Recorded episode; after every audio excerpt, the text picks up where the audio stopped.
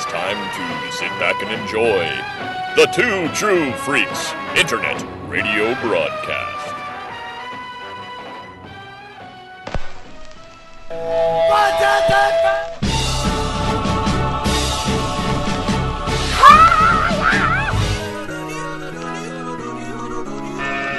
Hey, this is a rock and roll museum. You guys don't belong in here.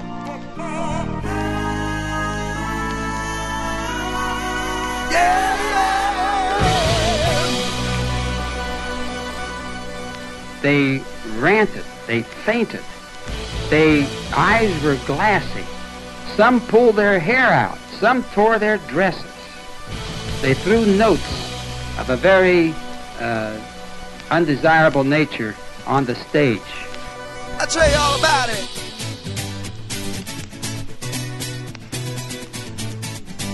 Welcome to Long Play, a podcast where nerds rock out with their Spock out.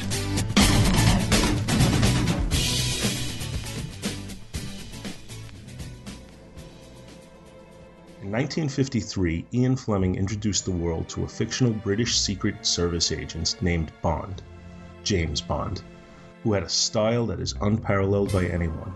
The character has been adapted for television, radio, comics, video games, and, most importantly, film. Dr. No, the first movie in a franchise that continues to date, premiered in 1962. That film featured the James Bond theme, written by Monty Norman and performed by the John Barry Orchestra, which has become one of the single most recognizable musical pieces, forever creating a connection between the character of Bond and the music featured in each movie. Through all the movies, we've seen highs and lows. Today on Long Play, we look at the music from this incredible series of movies. Hello, everybody, I'm Paul Spataro, the M of Back to the Bins. And to join me on this musical journey, I thought it would be best to seek out a roguish Brit with class and charm, but Steve Lacey wasn't available. so, so I welcome my very good friend, Mr. Andy Leyland. Hello there, M. What have you got for me today? Uh, I have for you the Felix Leiter of our broadcast, Mr. Luke Jaconetti. Yay! Hopefully, I won't get uh, run into somebody that ate me, so or disagree with something that ate me. We're not going to feed to the sharks. No. Hopefully not. That was so mean when they did that. It was. It was. Uh, you know, what can you do? Yeah, well, I mean, in the books it was alligators, so I, I guess I, should, you know, with the So it was a step up. Is that it was a what you're step up saying? in meanness. Yeah, I mean, you know, in, inflation and all that from when uh, the book "Live and Let Die" was written to when the movie "License to Kill" happened. But any, any, Yes. So, as we, we were just saying, this is effectively long play doing a sequel to our sh- stirred not shaken podcast of what is that? Is that three years ago? Four years ago? Something like that, yeah. It and it's an unusual long play as well. They normally look at one cohesive album. We're looking at something completely different. Although it has it has all been released on one album, hasn't it? Mm-hmm. yeah, Well- there, there is that cheat available, and the the the stirred not shaken episode came out. I, I want to say it was right before Skyfall, so we're already at the next film in the series by the time we've done the follow up. Yeah. Riley. Unless it was doesn't unless it was when Quantum of Solace came out. No, No, I think I think it was for the fiftieth that we did it, wasn't it? yeah, it was because If- if- yeah, If you haven't heard that, lovely listener, go and listen to it because I think it's one of the best things I've ever been involved with. It was great fun, and we really need to finish them off one day. yeah. Yeah. Well, if, if my memory is correct, we started with Doctor No and we made our way through the Roger Moore years. I think we stopped. We, we haven't done Timothy Dalton, Pierce Brosnan, or Daniel Craig yet. If, that's if, correct. Yeah, if my memory is right. So yeah, we do need to. Well, we'll have to, you know, get Mr. Gardner going because he was the fourth of our group. but yeah, we've been talking about doing this for months now. If we had Yeah, done this when we were talking about it, we I would not. you We, we would be one song shy of what we have now. Anyway.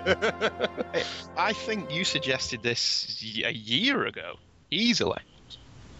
Yeah, and it, it took a while for us to have the uh, the time, the and, and to be able to link up and do it and uh, you know for whatever reason sometimes these things you know it's like oh yeah that's a good idea but it doesn't seem like a priority and now with the new movie coming out we're getting all excited about bond and we happened to have the free time this morning to go ahead so it's like well, let's just go did you guys both see the movie yet and i know have you seen did the andy movie, yes. Yeah. I have not. Uh, not my movie going uh, time is severely limited.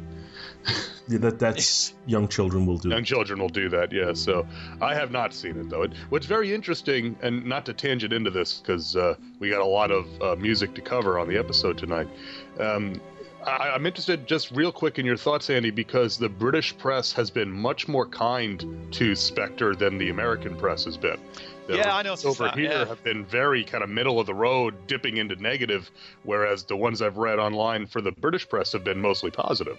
Yeah, the, the British press were were very positive towards it. Um, I'm falling somewhere in the middle. Uh, for me, it's the Daniel Craig, Craig equivalent of Thunderball. It is very much a reaction to the previous film, which was phenomenally successful, and for the first two thirds, it pulls it off.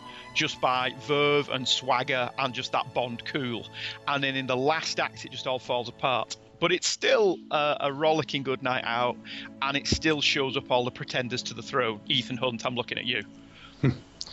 Yeah, the fourth film for each Bond is always kind of a uh, a mixed bag, isn't it? You know, between Thunderball and Moonraker and and uh, Die Another Day, and, and now what you're saying about Spectre. They're always the third one tends to be the one that's considered the best, and the fourth one's got to follow that up, and it's got kind of you know sometimes things get a little a little um, wonky, to use a technical term.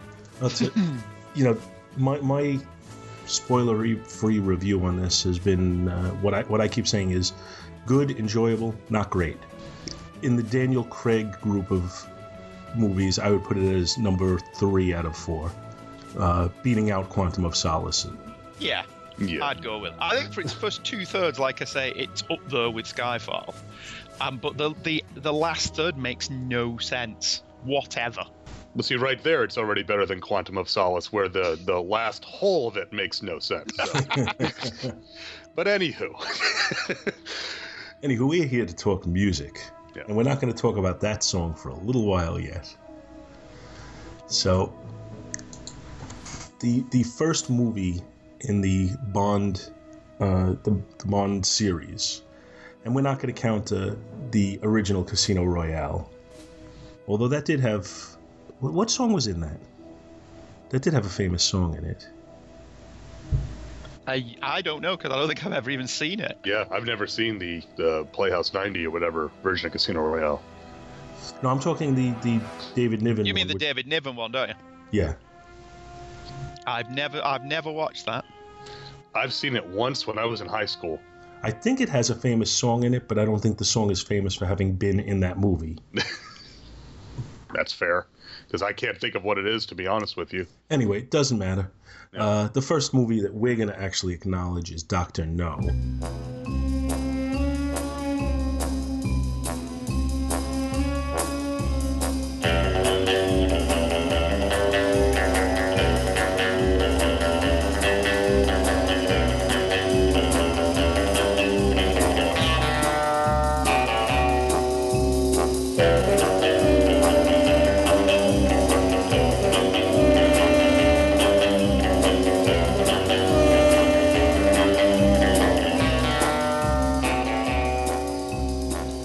First thing we have to talk about is the ever present James Bond theme, which was introduced in that movie. I think, arguably, it is the single most recognizable theme for a particular character, rivaling the uh, Indiana Jones theme. I, I would argue that actually the Indiana Jones theme can be used and has been used, certainly at sporting events and things, just to be a rousing, fist pumping adventure tune, not necessarily associated with Indiana Jones, even though everyone knows where it comes from. I think you're looking possibly at the, the Imperial March to be associated with one particular character because the James Bond theme is everything that you associate with Bond. The minute that theme kicks in, you know stuff's going to happen. Every film until Daniel Craig, and it has been resurrected for Spectre, which I don't think is a spoiler, is the the opening uh, gun barrel thing with the Bond theme. And that kicks you off straight away. And the opening of Spectre, just a ding, and it doesn't have to play anything else from that theme, but you know what it is. It is a I'll name that I'll name that tune in one. It's just perfect. It's brilliant, and there is a lot of um, controversy regarding who actually composed this, and for legal reasons, we have to say it's credited to Monty Norman. But it's it's just the way Barry would interweave it with a number of the opening themes in the early days as well, mm-hmm. is what helped it become iconic. And it is. It's it, James Bond's one of those characters. He's like Superman. He's like Mickey Mouse. He's a silhouette.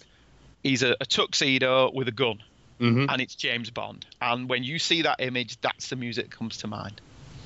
Oh yeah, I um, I mean, uh, my my note is you know what else can you say when you play this song? You know, it's uh, especially for guys um, like us who, and, and I think we and and I said that I think something very similar when we did the last one with Scott. We have we cut an interesting cross section of ages and geography, but all of us, uh, you know, love this one character, and this uh, piece of music sums up everything that is the character, like you said, Andy.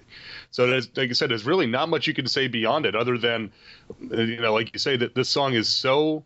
Uh, the composition is so well done that it can be translated to just about any type of musical style, to the point that even in like Octopussy, when it's played on the flute when they're charming the snake, it, you know, it's not only is it a funny joke, but it's instantly clicks. We automatically recognize it. It doesn't matter whether it's the disco style or with a drum machine laid under it in the late '80s or however. It is again like Indiana Jones, like Superman. It immediately uh, uh, triggers that little uh, relay in our brain, and we know it's time for some uh, kiss, kiss, bang, bang. You know. Yeah, it, it's it basically totally creates the mood. No matter when it's used, it totally creates the mood that they're looking for. I think it it it, gives you the cool of Bond. It gives you the action beats, and again, it's just so interwoven with the character that you hear it and you know something's coming. So I, I just think it's it's again just one of the best possible theme music for any one character that I can I can I can't think of any that I would say are, are better. No, and not more associated with a character and a brand that has lasted as long as this one has and is mm-hmm. recognized the world over. Right. Yeah. You know, James Bond escorted the Queen to the Olympics. you know, he's not real. He's a fictional character, and yet he escorted the Queen to the Olympics to this music. I mean, you know, I guess moving along because we have a lot of songs to cover. Unless you guys have anything else on that one. no, I, I think Luke's right. What more Yeah. can you say about it? Yeah. It's it's just too it's too classic. So. It, it took a little while, I think, and I, I think it took three movies, and we'll get there.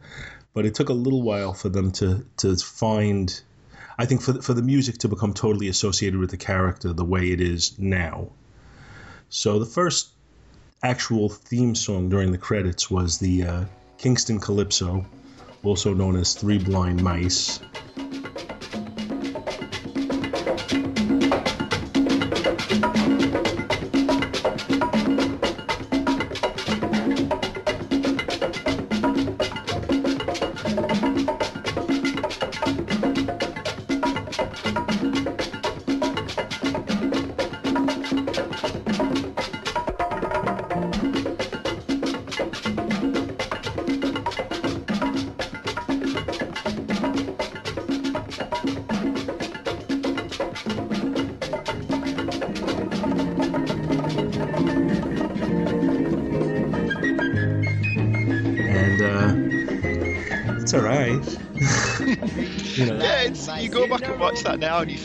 Hell is this? This is a James Bond film?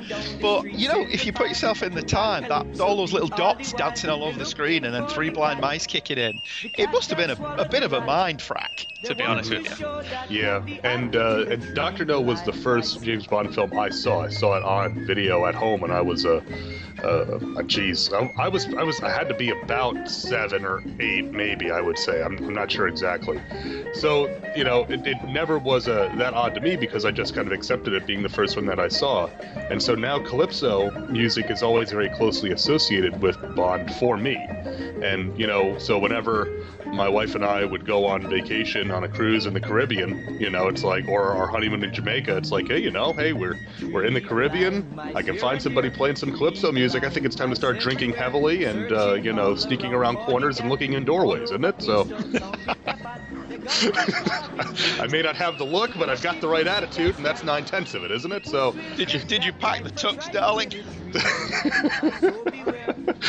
I, I well, actually in Jamaica I did order the the uh, gin and tonic that Bond drinks in Doctor No with the half a lime squeezed in it and all that. So closest I'm ever, closest I'm ever gonna get. Ah, you know, you never know. You may just find yourself in the middle of a, a situation at some point where you all that knowledge will come in useful. Yeah, trivia night at the pub. That might be. Yeah, it, it's. I mean, it, it's fine. There's nothing wrong with it. I think it's kind of a time capsule to what they would do in movies at that time, for the most part. I do agree with you, Andy, that the uh, the visual sequence during the beginning of it was different from what you'd expect. A little bit more psychedelic. Uh, Yeah. and, and, and that would grow as well as these movies went on. Pop but yeah.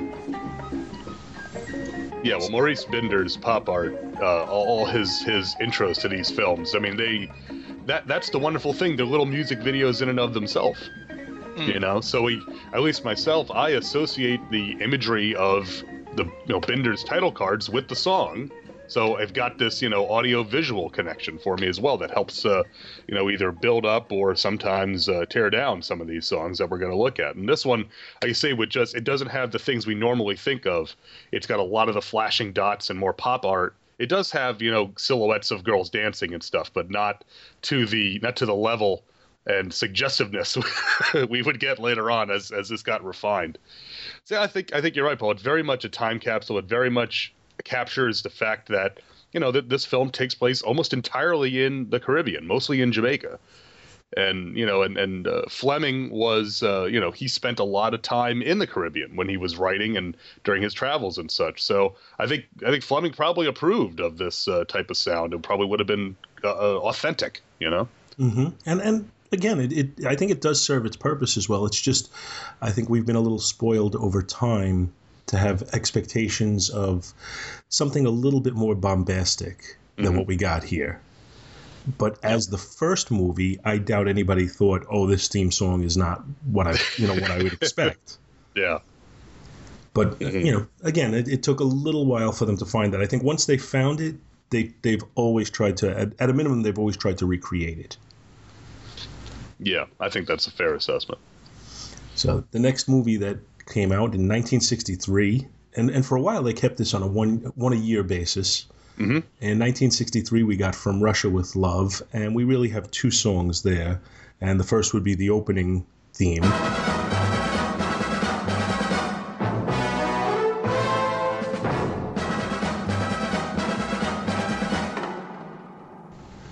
And I find that to be a little bit more typical of the movies of the time as well.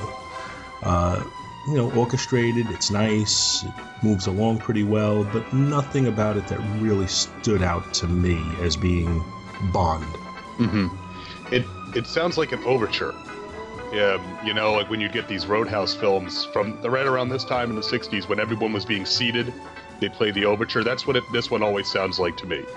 Like it, it sounds like this, it when you it sounds like you should put it on. It should say overture, play this music, fade to black, and then the real theme song should start. You know? Yeah, But, only uh, in this case it was overture, fade to black, watch the whole movie, then the real theme song. is- yeah, yeah, for the most part. So it's nice. You can say, it, it, it is. A, I like that, as as you said refer, uh, previously. It, it is a nice blending of the two songs, so we get a lot of elements of um, of the actual theme along with uh, the classic James Bond theme, and uh, it's nice. It's just it's not really memorable in and of itself. Any thoughts on this, Andy?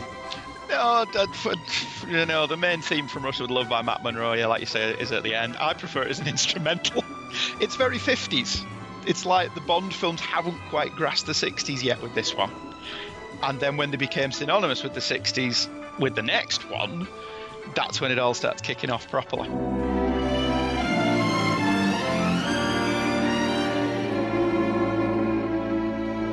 From Russia with love.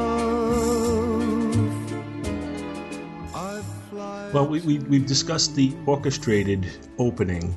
Uh, any thoughts on the actual vocal ending? Like I, I prefer this as an instrumental. I got you. Matt, um, Matt Monro's from Russia with Love to Me is a 50s theme song that has accidentally ended up on a 60s film. Yeah. I'm totally unfamiliar with Matt Monro otherwise. I don't know He if either of big you have any familiarity with him. I don't know anything, but I'm pretty sure he was a big deal. I know my nan and granddad knew who he was, so Yeah, it, it's it it lacks the bombast. It, it's it's nice, but it's not. It, it's clear the direction they were. Uh, it's clear, I think, that they were kind of turning the ship, so to speak. And like you say, it takes a little while to turn a big ship like this. And it and it's nice, but it's not. Again, it, it's it's certainly not one of the the best one of the best ones, even from the era. I, I, I, to me, what strikes me about it is, is to a certain extent the lack of creativity. It's almost like if I if I gave you that musical line and told you sing for this movie, just about everybody in the world would get the exact beginning of this song. you know, it- yeah, it's just- it's there's nothing wrong with it. Yeah. It's not great though, is it? No, and that and that's that's kind of damning it with faint praise. It's not as good as some of these amazing classics. It's like, okay, well, I'm sorry that I haven't reached that rarefied air yet. Sorry, Matt. at at that juncture, they didn't even have. It wasn't like they had the standard to uphold yet. They still had not found that yet. Mm-hmm. So we, we really are. I think we're you know in in hindsight we're being more critical than we probably need to be. Yeah, you're, you're at that point. Like, um, I've just been covering the Lee Ditko Spider-Mans on Palace of Glittering Delights plug, and one of the things that I said in the early issues was that this isn't a Spider-Man story. But I did make the point that this is so early in the run, you don't really know what a Spider-Man story is yet, and this is the same with this. We look back at it now and we don't go, that's not really a James Bond theme. But at this point, we don't know what a James Bond theme is. That hasn't happened yet. So within us looking back at it now 50 years later, it is easy for us to say, oh, that's an odd choice. But at the time, the public didn't know what a James Bond theme was. It hadn't happened yet. That whole thing. Now it's a big deal. Who's Yeah. doing the next James Bond theme? And the premiere of that song gets airplay on the radio. Like we're, we're playing the new James Bond film in half an hour. That that didn't happen here. So No. yeah, we may be being a bit meaner to it than it deserves. Yeah. At that time, especially, we're talking closing credits here too. We're not even talking about the opener. Yeah. And I think the thought process was get something that's nice, that's pleasant, and that lo- runs long enough for us to run the credits over it. yeah, that people can leave to. Yeah. Yeah, because everybody's going to be getting up and walking out anyway. Yeah, Nick Fury's not showing up to recruit James Bond for Shield yet. If only. he- Man, that would have been awesome, wouldn't? That would have been cool. But anyway, a year later in 1964, they ramped it up, and they ramped it up big time with Goldfinger by Shirley Bassey.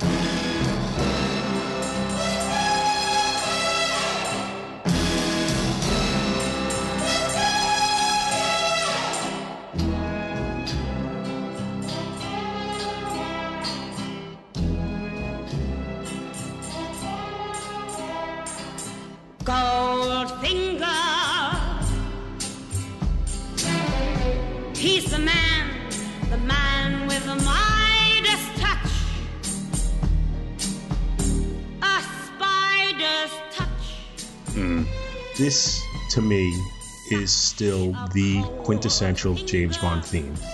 It may not be the style of music that everybody wants to listen to, and you know that through the years, you know they went into different styles.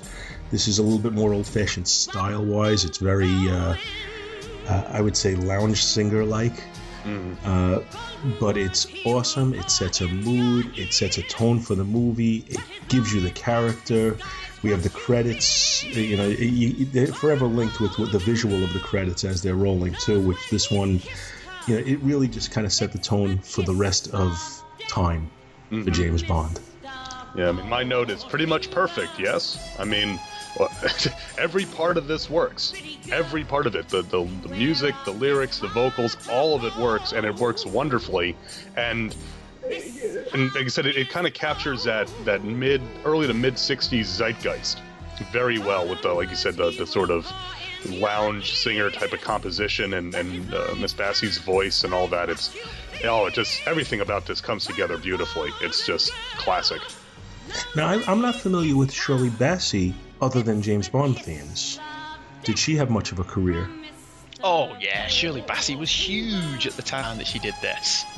This is this is like with Tom Jones next. It's the equivalent now of getting whoever the biggest singer in the world is at the minute to do the James Bond Adele for Skyfall. It's that kind of marriage. Shirley Bassey was and still is, I would argue, quite remarkably big in certain circles. And the fact that she's constantly been able to reinvent herself. She did um, something in the 90s, was it with KLF? She did something that kept her in the pop music eye. And she's always showing up. I don't know in America, but over here, she's always showing up on TV shows still. And she's she can still belt this tune out. She really can. Wow. And it is. I mean, it's the Bond mute theme is interwoven into the song. It's it's the Bond sound. There's, there's lots of brass, mm-hmm. and the song tells you who the bad guy is. The film doesn't have to do anything to explain who the baddie is, or what his motivations are, or give him any characterization at all. Shirley Bassey's done all of that for you. That's all out the way. You, you're instantly like, I know who this guy is. And mm. it's the first of the Bond films, and not the last, that will be about the bad guy, as opposed to being about Bond. Mm-hmm. And it's it's the Bond sound. It, everything came together here, and in many ways, this has been detrimental to the series as well, because this is what they've tried to emulate ever since. It's Right. exactly my thoughts. That, that mm-hmm. this is this they hit lightning absolutely because they got a perfect song, but it's been the bane of their existence ever since because they've been chasing that type of feel in every movie since, and, and sometimes they hit it and sometimes they don't. Right. Yeah. Yeah. And uh, one, just one little technical thing I love about this song for the last, for the big finish, I love the tempo increase because we're we're already on board because, like you said, Andy, we've been learning about our, our villain through this song and watching Maurice Binder's titles, and now we we pick the tempo up just enough to get us even more excited as we go into the finale of the song, where Bassey absolutely nails that last note. And uh, how many of us tried to do that when we were younger and couldn't pull it off? I know that I'm, I'm in that group, and uh, and so it just gets you excited to watch the film, you know. And that's that's really what the purpose of these are is to get us in the right mindset and get us uh, jazzed and keyed up, and it's it just does a wonderful job of that. And I I think just as much as the James Bond theme, it created the James Bond sound that we'll hear in so many of these songs, the brassy staccato sound that is synonymous with Bond songs. And in a lot of the songs that we're going to cover, it's that sound that makes it Bond. Some of the ones that some of the ones that fail to be real true Bond songs are because they they didn't bother to uh, to go with that. Yeah, just just I- just it, a perfect song. So- it is one perfect of those song. things. Since I do wish we had somebody on who knew how to write music. because they could actually probably give us some some insight into the construction of it and and and all of that stuff that I don't know anything about. No. But it certainly feels very well constructed as a song, and like Luke said, it builds to that ending that they would try and emulate in Thunderball very successfully in Thunderball. Uh, but yeah, Shirley Bassey just just nails this as she does her next one, which we'll get to in a bit. Yeah. Well, yeah, we're a little ways from that one yet, but uh, the next movie was a year later in 1965 with Thunderball.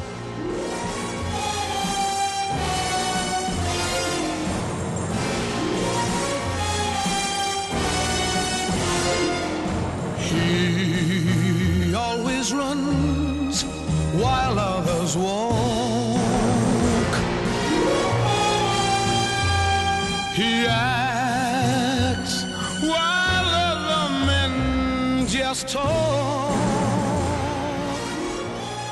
And my understanding of the Thunderball theme by Tom Jones was they had a song that they were considering. It was rejected, and they went to Tom Jones, I think, and gave him like a week or two weeks to do this. And he pretty much emulates what you know where we are with Goldfinger. I think he creates the Bond sound. Doesn't do it as well as Shirley Bassey, but does it in a very enjoyable way, just the same. Uh, I, I particularly like the tune. What do you guys Yeah. think of it? It's a personal favorite of mine from when I was younger, so I've always liked it. I love Tom Jones's voice. He has such a, a great voice, especially when he really gets to belt it out like he does here. Um, it, it is very similar in kind of tone to Goldfinger, but having Jones's voice, which is at such a different range than than uh, Bassey's, I think really helps differentiate it. You know, he's got that. You know, you know, we already. This is the first time in the series we've had that really, really deep uh, baritone male delivery, and it sounds. It, it really sounds nice with the with the uh, uh, the music overlaid it. But Jones has a good range, so I really like this one. And uh, there's a a great a bit about this song, a bit of trivia, and I mentioned this on the other show that uh, that last note that Jones hits, uh, he has been known to pass out while singing. That's how long and hard that note is for him. So, on the Wikipedia page for this song, it actually did have a listing of all the times he sung it live and whether or not he remained conscious. I remember many years ago reading, you know, a, a breakdown of the songs when there were far fewer than there are. and, and and the big thing that they said about this song is he strikes like thunderbolt. What does that mean? James Bond themes don't have to make sense. They just have to be James Bond themes, and this is magnificent. I always think Tom Jones fainted because his pants are just far too tight. I've got to be honest with you, Tom. Let them out a little bit, dude. I don't want to tell what religion you are from your trousers. Let's be honest. So, but it, it is it's a great tune. It's a it's a magnificent tune. Um, Tom Jones was on just last night performing this as part of Children in Need. He had an hour show um, where he, he was raising money for children in need and he was belting out some of his old tunes, and this was one of them. And he can still do it. The man Yeah. is 75 years old, and his voice may be a little gravelier now than it was then, but he can still pull it off. And uh, it's brilliant. It's in many ways it's it's problematic in that it is very much trying to be Goldfinger. And I think largely just because Tom Jones isn't Shirley Bassey, he manages to make it something better than just being a Goldfinger knockoff. And I hmm. think that's entirely down to him. But Yeah. again, Barry weaves the James Bond theme into the tune.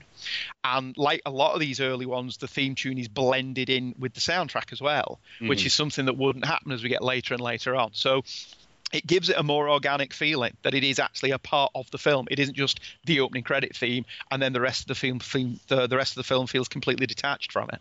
It's it's great. I love Thunderball. I think Thunderball's brilliant. I I still belt this out, uh, out of tune, obviously, but still. Hey, We you know totally what? gonna This, have an argument there because when you said something better than Goldfinger, I was like, whoa, whoa, whoa, whoa, whoa, and then you said, and- Oh no, and it's not. It's not better than Goldfinger, but it is certainly. There's not a hair's breadth between them. Yeah, and and as far as singing out of tune, this is a no judgment zone, Andy. We'll we'll wait till you're off. We'll wait till you're off the call, and then we'll judge you. So don't worry. Oh no, no, judge me now. I don't mind. That's the No, I- society we currently live in. You I- want be I've- Simon Cowell? Feel free. No, I've got one later in the list that I love to sing that you guys will will just be absolutely, I think, very lose whatever small measure of respect you already have for them. But You know uh, what? I'm I'm not telling you I'm not going to lose respect for you. Just about every song on this list, if I'm in the car and because I, I have a uh, a flash drive in my car that I could play music on, and I have this whole song catalog in one folder on that. So if I decide I'm listening to Bond today, every song I know the words with uh, words to, I'm I'm belting it out along with Right. it, and no one is ever going to accuse me of having a good singing voice. and I will only do it if I'm alone. Oh, I don't do it alone. I me neither. But, But I uh, assume the people in the car next to me or out on the street as I'm stopped at a red light are looking at me and giggling uncontrollably. So the the next movie in our franchise was You Only Live Twice.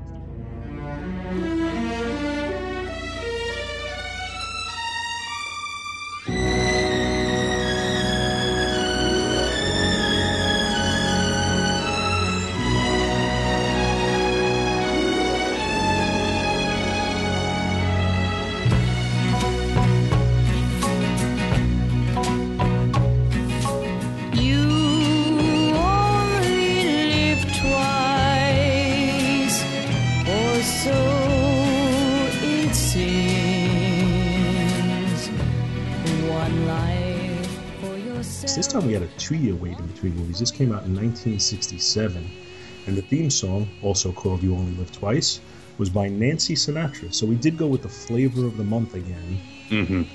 and uh, I, I find this one to be much maligned because it did change the tone.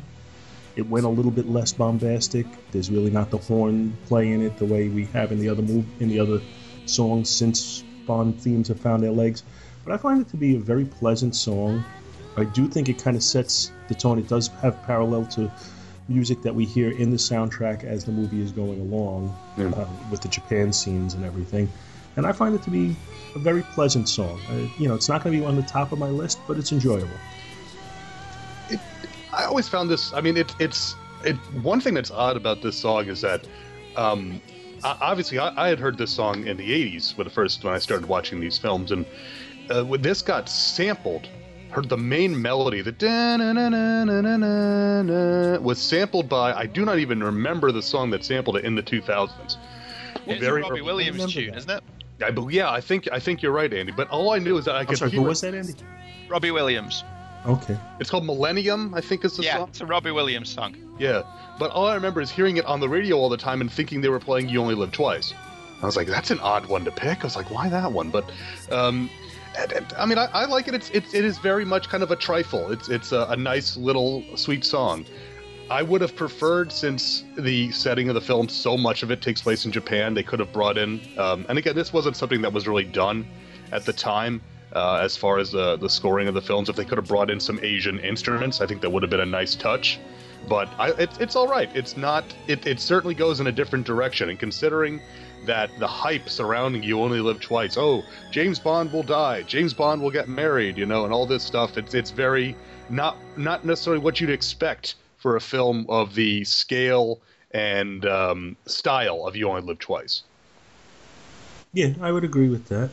Mm, I like this one. I really do. I think it's quite sweet and melodic. And how many years I've been watching James Bond films, I still don't know the words. I always sing, "You are very nice. You only live twice," which I know is completely wrong. but but it rhymes. I'm sorry, because nothing says, you know, the cold, hard James. ice in his veins, James Bond. You are very nice. You only live twice. That's what I say. I'm a- Write write that down. That's all I gotta say. Make a because when they steal that, you're gonna want some legal uh, ownership to it. I don't think anyone's stealing that. Uh, but yeah, I like the lyrics to this one as well because you only live twice. People are quite snotty about that title, which I think is a great title. But the song makes it quite clear: everybody lives twice. They live the life that they are living and the life that they would like to live in their dreams. I just think it's a really lovely song. I don't know that it would have the longevity that it has had was it not associated with a James Bond film. I don't necessarily think it's a great James Bond theme, but it's a nice song. And it is nice that they went. You are very nice. You only live twice. It's lovely that they went in a different direction after Goldfinger and Thunderball. and uh, and and I like again you mentioning the the lyrics that they take the the title what and no the title is the title they have to use that title and she takes it in a different direction than what the book uses it because the book you only live twice is is fatalistic it is a very difficult book to get through because Fleming was not only burnt out on writing James Bond, but he was going through some real bad stuff, trademark, in his real life, trademark. And uh, so the book itself is not what you would expect after reading the previous books in the series. And so You Only Live Twice in that sense was about Bond, his the life that he has, and then giving it all up and really dying, so to speak, and and living a second life away from all this stuff. So I, I think this is a better interpretation of it, considering that ostensibly they weren't actually going to kill James Bond off. They weren't actually going to marry him off to a Japanese fishing girl and have him live the rest of his life in a uh, small fishing village. You know, I mean, even Fleming realized that was a bad idea when he did it in the book. So, uh, like I said, it, it's it's good. It's just it it it's not the first one that jumps into mind, even for even if you just look at the uh, the Connery uh, themes. It's it's by just being surrounded by songs that are of such high stature, it ends up being lower down on the list. Yeah, and, and I think Andy hit it on the head that it's it's a nice little tune. It doesn't necessarily reflect being associated with Bond. You know, right? You know, it it's not a song that you'd hear and say, "Oh, this is a James Bond theme," if you if you didn't know it otherwise. Right. Uh, but it, it is a nice song, and it probably would have fallen into obscurity by now if it were not a Bond theme song. But I enjoy it, and when it comes on, again, when it comes on in the car, I enjoy listening to it. I, I don't, I don't flip to the next song, but then I don't flip to the next song on any of them. Even the ones I don't like, well, you know, I, I will get to one or two that I really don't like Yeah. uh, and those I leave off the playlist. But moving along, Sean Connery had enough of Bond and was replaced by George Lazenby. And the next movie we have two again. We have the opening song.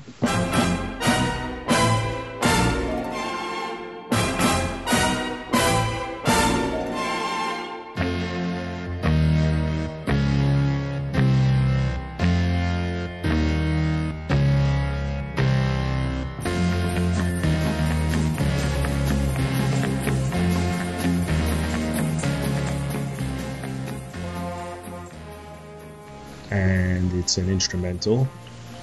And I think, at least as I see it, they wanted to set a new tone. They wanted to have that Bond bombasticness, but they wanted to say, "Hey, this isn't the Bond we already had."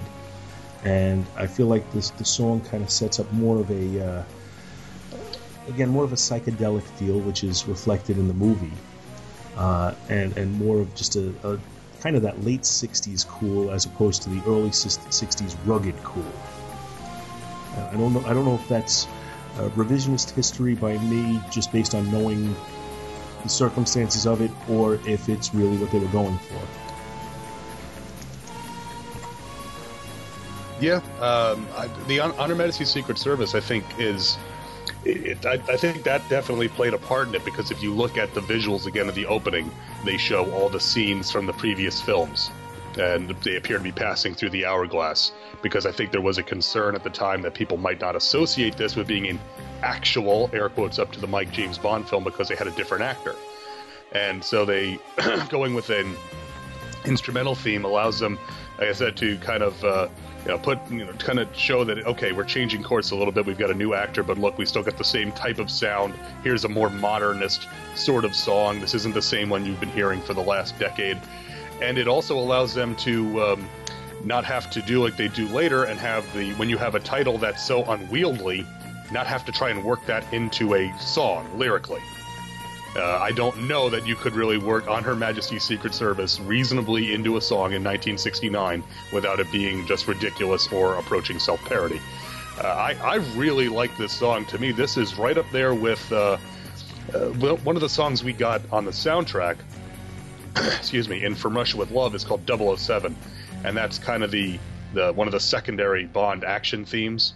And I think this one's right up there with it as a secondary uh, Bond theme. I really like this one uh, to the point that uh, you know that I, those three make a nice triumvirate of instrumentals, and I think they really all work very well, and I like this one quite a lot. Yeah, Andy. I love this one. This is my favorite. I absolutely adore this. It's it's it's brilliant. John Barry was brilliant. Let's be honest. And for me, I'd put Snow Job up there with this as well. From um, Have You if A View to a Kill, Luke? yes. That, that Yeah. I would put that in that in that top upper echelons of John Barry themes if you're just going Mhm. to play James Bond music. I love this. I think it's an instrumental theme and it's brilliant. And I love the way it just I love the background images, which are Evie's images from the previous film. The only thing that spoils this opening for me is Lazenby's "This Never Happened to the Other Fella," which you could just cut that, just get rid of that, cut it. I'm not interested. Don't be self-aware in this moment because this is a great opening to a very underrated film, and this mm-hmm. is one of it's certainly my favourite James Bond theme that isn't the James Bond theme. Yeah, I, I don't like when they break the fourth wall. James Bond should not break the fourth wall. He's he's not Austin Powers. So I agree with you on that. That the coming into the theme, we didn't need that to break the mood.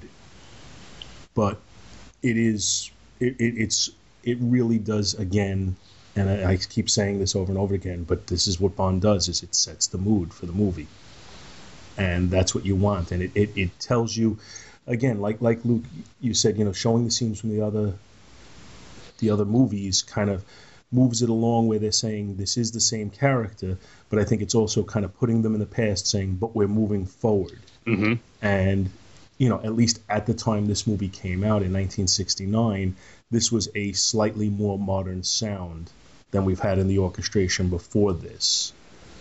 So I think it, it serves that purpose as well. So it's it's kind of embracing the past but moving on from it. Yeah, and and this uh, this theme has made kind of a transition to being used in other places. This was famously used in the first teaser for The Incredibles, the one where Mister where Mister Incredible's trying to put on his belt, which is friggin' awesome. I love that. Yep. But uh, but that that little piece of And music, and the teaser for Spectre. yeah, as again, so it's it's not only become recognizable inside this inside the little universe that is James Bond, but now it's it's become recognizable even outside of that. And it, it's again, it's not at the level of, of the James Bond theme because nothing will ever reach that. But I think most people hear this and instinctively they know something about a double O going on in the back of their head. Well, it, it was also a, I, th- I want to say it was a top ten hit for the Propellerheads. Mm. Okay. So they had a hit with the a cover version of it. Uh, I cannot, for the life of me, remember if that came from the Shaken Not Stirred album that David Arnold did, but it was certainly uh, a, a quite a big club hit for them. So a lot of people know it from that as well. Mm. Now, spoilers for anybody who's not familiar with these movies, but this movie was pretty monumental in the James Bond storyline moving forward because, again, spoilers, James Bond got married in this movie, and in typical late 1960s, 70s fashion, they didn't have to worry about that from a continuity point of view because they killed her off immediately. Yeah. Uh, but it was still a major moment because Bond made such a commitment, which is not something that would be normal for Bond. Normally, Bond would, you know, walk off with a woman, you know, she's he's going to bang her, but uh, but you, you know she's not going to be back the next movie. There's there's never any kind of commitment there really. So the secondary song in this album becomes key because they had a love song.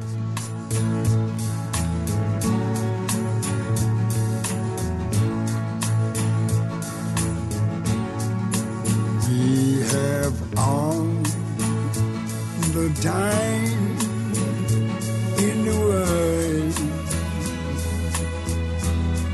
Time enough for life to and they brought in Louis Armstrong to do "We Have All the Time in the World," which I think is a very sweet song. Uh, it's it's not "What a Wonderful World" by Louis Armstrong, but it's just really nice. It's kind of melodic. It's it's it's low key, and I think it also sets a tone for you know we're not just action Bond in this movie. We also have a love story, and, and who wouldn't want to be in love with 1969 Diana Rigg? Well, uh, I, I think this is for the where it's used in the film for the montage of Bond and Tracy. It's absolutely perfect. Take it on its own, I think it, it's a little it, it becomes a little tedious for me. It's just not my type of music. But in the film, in its place in the uh, in the mise en scène, it is it's perfect because you really do, like you say, it's a very sweet song. So you really start to identify with the relationship that Bond and Tracy have. And you know, if you've read the book or if you've seen the film before, you you know that it's doomed, but you you still kind of buy into it. You know, they for for two people, for George Lazenby and Diana Rigg, who hated each other on the set, absolutely hated each other to the point that famously Diana Rigg said she would eat as much garlic and spicy food as she could before their scenes where they were going to have to kiss. um, it, it, they, they come off brilliantly together, and this song really helps sell their relationship. Uh, I, I really, I do like this song, like I said, especially in its place. And I did consider using this song uh, for um, the, uh, pr- the my wife and I's presentation at our wedding after when we come out for the reception. But I knew, knowing my family, that my dad or my brother or somebody in my family would know hey, wait a minute, isn't that the one where his wife gets killed at the end? It's like, yes, thank you. yeah, probably I- not a good omen at your wedding. But you know what? It's like, you know what? I'm just going to avoid that and sidestep that. I'll find something else. But uh, yeah, I said it, it's it's very its its use in the film is is great. This was always one that was see it, it's out of place with the other title themes because it's not a title theme. It's the love theme, as you said, Paul. So. Uh, very, like I said, definitely. Uh, to me, this always immediately conjures up the images of Bond and Tracy riding together and everything on uh, on the uh, her dad's estate in. Uh, I guess that's in Spain, I think. But yeah, what do you think, Andy? I like this one a lot, but I, I like Louis Armstrong's voice a lot. I think he's got a brilliant voice. I, I, it's the only dis- minor disagree. I think this stands on its own away from the movie, and I do wonder if that's because it wasn't a theme that a lot of people don't remember that it was a James Bond theme. But it is. Luke's right. It is beautifully used in the movie, but it's it's magnificently paid off at the end as well, where Lazenby gets a lot of slagging off for not being an actor, and some of it's deserved. But his performance at the end, when he actually says, "It's all right, it's okay, we have all the time in the world," and that's just heartbreaking. And it doesn't work as well without this song. Mm-hmm. And it's it's lovely. It's it's a nice, lovely little song in and of itself, but it's beautiful when used in the film, and it's it's just brilliant. I love it a lot. On Her Majesty's Secret Service is severely underrated. Yeah, I I, think I, it subscribe to the theory. I'm sorry. Go ahead, Paul. I'm sorry. I'm sorry as well, but I, I think it was severely underrated. But I think in the last ten years or so, people have realized that it kind of got swept under the carpet. I think one of the reasons it was underrated was because they hadn't released it and they didn't show it on TV for a long time. So it wasn't just. It really wasn't considered part of the Bond uh, library for a long time. But once they they got it out there to the public, the people who spent the time to actually sit down and watch it, I, I don't think it's underrated with them. I think people realize how good it is. Yeah, I'd also, I also think, as well as Daniel Craig allowed a reappraisal of the harder edged Bonds, like the Timothy Dalton ones as well. I think he he being what he is and what he's done with it has allowed people to go back and see the the the lesser comedic ones or the lesser frivolous ones and look at them with a new eye. yeah. I, I've I've all uh, there's a theory that that's I've seen kicked around for as long as I've been online that I kind of tend to side with was that if um, if Eon had made the films in order and had done Thunderball on Her Majesty's Secret Service and then You Only Live Twice the way that the books are and that Connery's uh, fifth film had been on Her Majesty's Secret Service then that then if you so if you take this production and you put Connery in it instead of Lazenby, there's, there's a lot of people that think that would be considered that theoretical film would be considered the best of the entire series. And It I, depends. uh, sorry to interrupt. It depends which Sean Connery comes to the party. right. Yeah, I agree with that. But just based on just the, the, the strength of, of the ad, the adaptation from the book, uh, the performances from the other players, you know, Diana Rigg, Telly Savalas, and we talked about this on the other show as well. Uh, you know, it's it's it's a theory. Obviously, it exists only in some uh, alternate Earth on a different vibrational frequency that we'll never get to see. but you know, it's it's it's that interesting food for thought. You know, one of those discussions that you have when you've had a couple of uh, martinis uh, at the at the bar and you're talking James Bond. But uh, yeah. So, like I said, it's I agree with Paul. For a long time, the only way that you could see this as PBS actually did a a version of this that was cut down to like an hour and it had like narration. Have you guys ever seen that one? No. No. I I I don't think you can find it. It, might have been just a local PBS thing. I remember watching part of that with my mom when I was a kid. But uh, yeah, I mean, this was one I didn't see it until um, they finally started re-releasing them all on VHS, and I ended up buying it myself because my dad didn't remember liking it, so he didn't buy it. And like I said, it was never on TBS until that point in the in the mid '90s. So yeah, I, I think it's gotten a, a reevaluation, and it's it, people I think appreciate it more. It's not perfect, but it, it definitely is better than I think what a lot of people remembered it in the uh, in the '80s. Yeah, I would agree. And then two years later, a mere two years later, they got they they backed up the uh, money truck, and they got Sean Connery to come back for Diamonds Are Forever.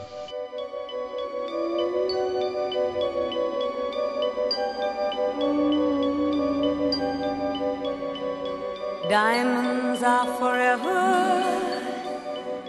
They are all I need to please me. They can stimulate and tease me. They won't leave in the night. I've no fear that they might desert me. Diamonds for this one, worked on Shirley Bassey trying to recapture the Goldfinger sound, and it is the theme song that I would say is most closely linked to Goldfinger. It's the most closely uh, similar to Goldfinger. Uh, but I think it really works almost as well. It's just a tick below Goldfinger to me, but almost as good. And this is one of the ones that I do belt out in the car. It's very. It's like the '70s take on Goldfinger. You know, it's it's got Even including the long last note. yeah. It's got the the little bit of a little bit of disco in there. You know, the the lyrics have gotten that much more suggestive. But it's appropriate to do a 70s version of Goldfinger. It's the same singer, and we're now in 1971, so I'm okay with that. This is this is a, a really good one. This is a, uh, I said another one that if it if, if you catch the beginning of it or something, you're going to end up singing it. So just just roll with it. At least the chorus. I don't sing the verses on this one. I feel a little a little awkward trying to sing some of the the verses in this one. Got to be comfortable enough with- in your own skin. You don't want to sing about being caressed, do you know? No, it's it's uh, the, the, and the whole men are mere mortals who. It's like no, I'm not singing about men not Yeah, being just- going to my grave for it. I'll do it. I'll do it for the listeners because that's how much I love them. But you know, Uh, yeah, there was a documentary on BBC Four last week when Spectre came out, uh, and Mark Gatiss was uh, talking to Matthew Sweet. Mark Gatiss has, been in Doctor Who and wrote The League of Gentlemen and stuff. Matthew Sweet's a journalist, and they were just going through the James Bond films, and Gatiss said something that I found was incredibly funny. The 70s are the 60s, but they've gone off a bit. okay. And I think that about a lot of the James Bond themes of this era. They're the se- 70s, so it's gone off a bit. This is Goldfinger gone off a bit. It's not that it's not good. It's not that it's not eminently hummable or singable or recognizable. It's all of those things. But it's like Diamonds Are Forever. Now, I love Diamonds Are Forever. Diamonds Are Forever is a brilliant film. But it's gone off a bit. And Yeah. that's this. That's that's what this is. It's not the Goldfinger in its prime Bond. And I suppose you can argue then, therefore, that it suits this picture because Sean Connery is not the 60s in his prime Bond in this film anymore. He's actually leaning towards a little bit flabby. Mhm. And maybe that's that's the problem with some of the 70s movies. They're leaning towards being a little bit flabby. It's great, and I love it. It's not Goldfinger, though. It's I, I much like Goldfinger. I love the way it starts very slow and it builds up and builds up and then just kind of cuts loose. Mhm. And that's I, I just find this to be a, a, a- just a, a very memorable song, a very listenable song, and sadly for anybody in the car next to me, a very easily sung along with song. Yeah. Yeah, and I, and I do like again buried the the instrumentation of the like you said at the beginning, Paul, when it starts slow, the tinkle tinkle tinkle sound is absolutely perfect. I mean, what I mean, you listen to that, even if you don't know, you'd assume it was something about something glittering. That it comes out to be diamonds. It's like, of course, because that's what it sounds like. So, so yeah, that's a good one. Two years later, we were Sean Connery was gone again, and they brought in Roger Moore for Live and Let Die. You were young and your heart was an open book. Used to say, live and let live. You know you did, you know you did, you know you did. But if this ever changing world in which we live in makes you give in and cry. Say, live and let die.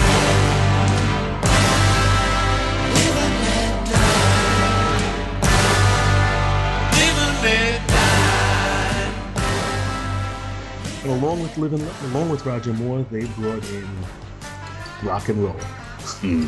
And Paul McCartney and Wings did the theme song for this movie.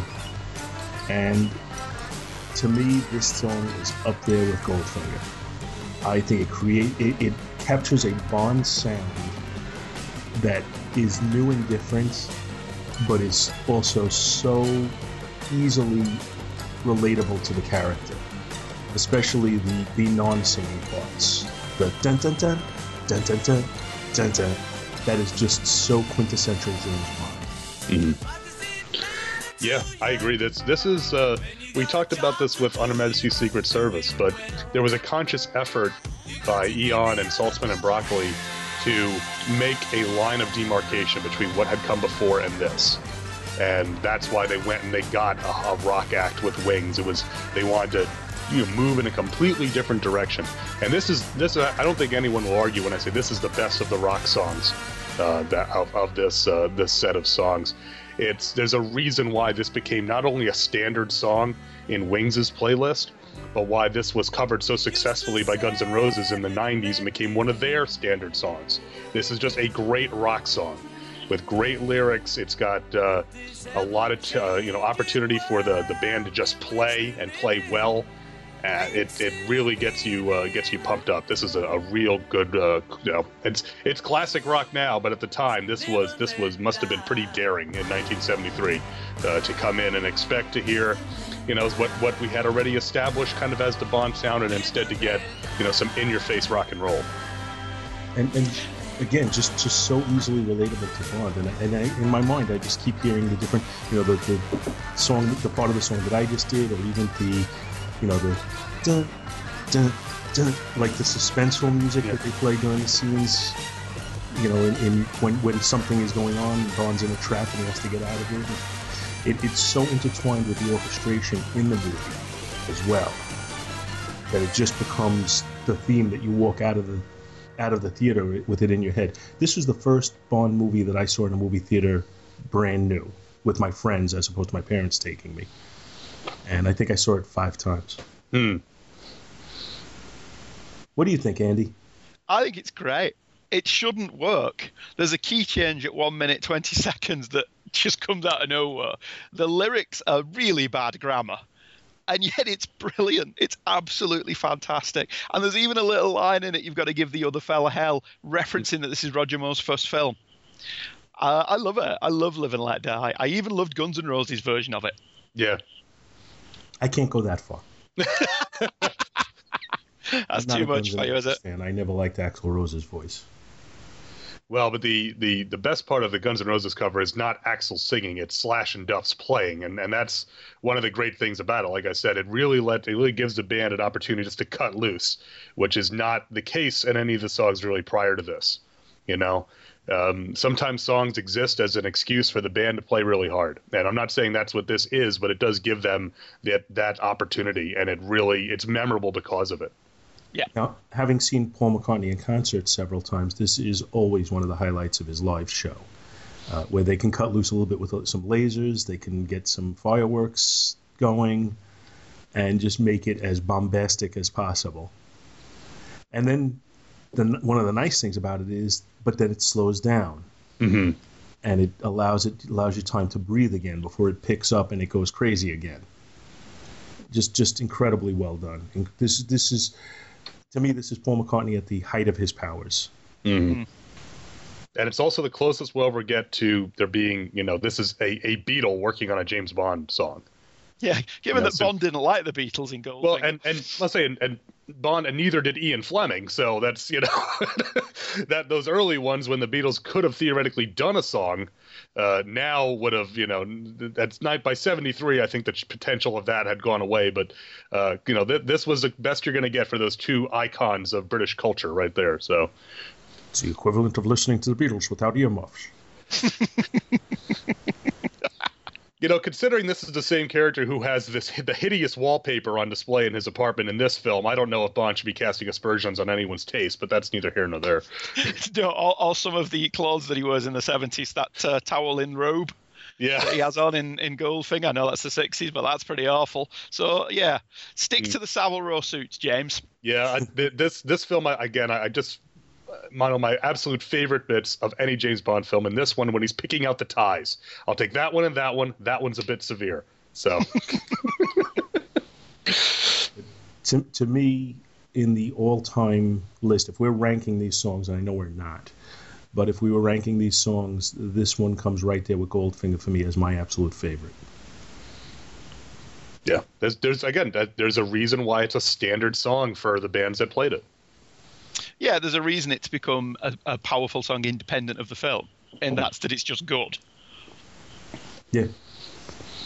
So the following year, The Man with the Golden Gun was released, and they kind of went. Well, they did have some choices on this because they did have an Alice Cooper song that they decided not to use, but instead they went back for more of a 60s sound and brought in Lulu.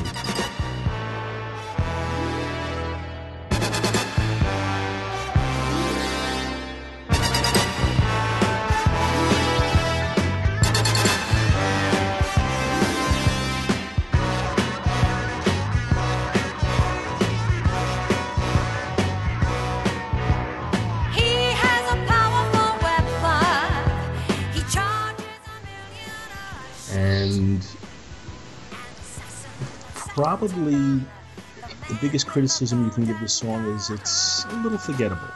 It's not bad. It's okay. The lyrics are kind of silly.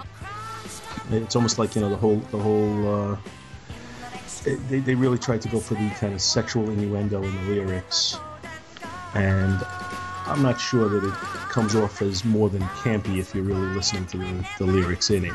Yeah. But it's it's an enjoyable tune. It's not bad. Yep. Uh, It's no To Sir with Love.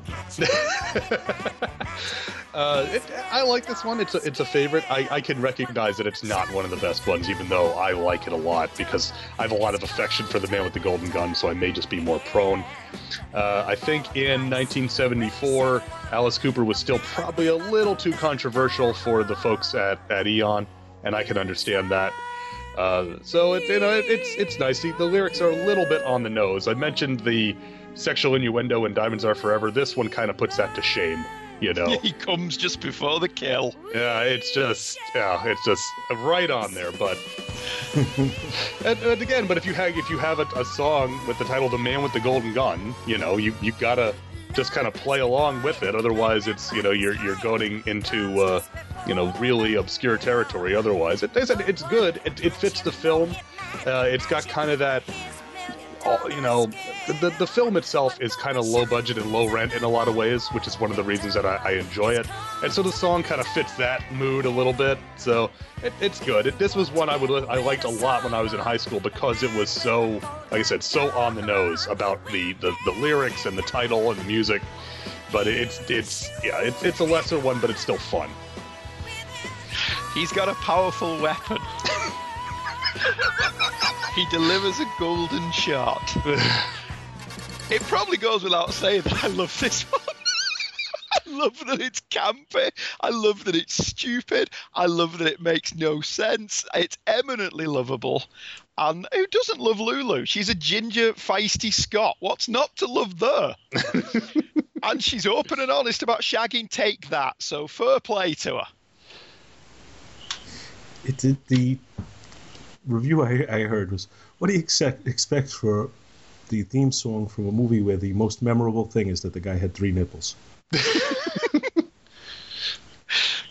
Well, I, this, I, this, I, have got nothing bad to say about this. no, it's as I said, not it's a it's bad tune. I would No, say, it's- like I said, I think the the biggest criticism I can give is that it's it doesn't stay with you. It's a little forgettable. You know, you walk away and it's like, all right, you know, you don't you don't keep thinking about it. It doesn't stay in your mind. It doesn't give you that uh, you know that that situation where it's repeating over and over in your mind, and you have to hear it just to get get it out of your head.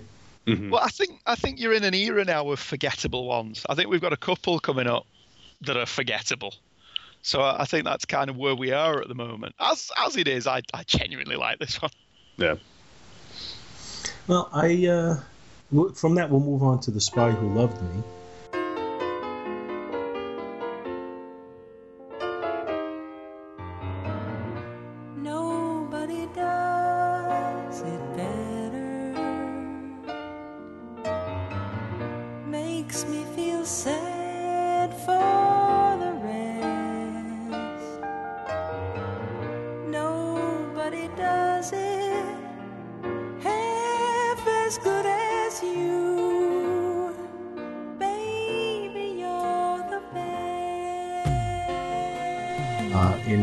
77, and they definitely did a change up in the sound. I think they wanted to continue with a more modern sound, and they went with Carly Simon. Nobody does it better.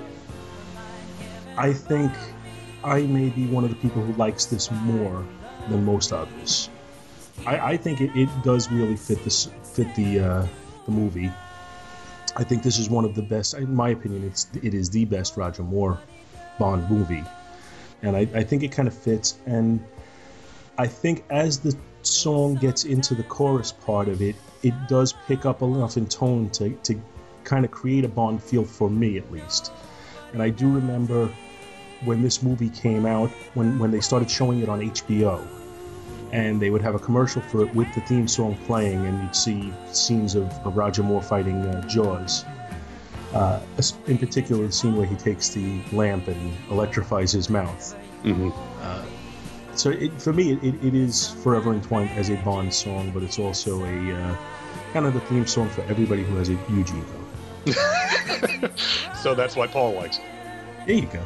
Hey. Uh, I, I, like this one a lot too. Um, I, I, just like Live and Let Die, there's a reason why this had such crossover appeal. And, you know, this was a, a, a standard part of Carly Simon's set for years and years. I, the the lyrics, I think there there's a lot of superlative praising lyrics, but it never reaches a, a corny, campy sort of sound. There, there's a honesty to it, you know. Uh, Baby, you're the best. You know, it, it's very. you can you can excuse me, you can look at this song as you know, uh, praising uh, another party, praising um, you know another person, or whether it's one that you're talk that the, the singer is talking to themselves to build themselves up, you know.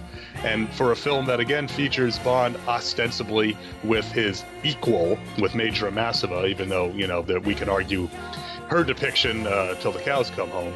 That the idea that nobody does it better, even though you're partnered with someone who's just as bad as good as you, you're still doing it better than she is.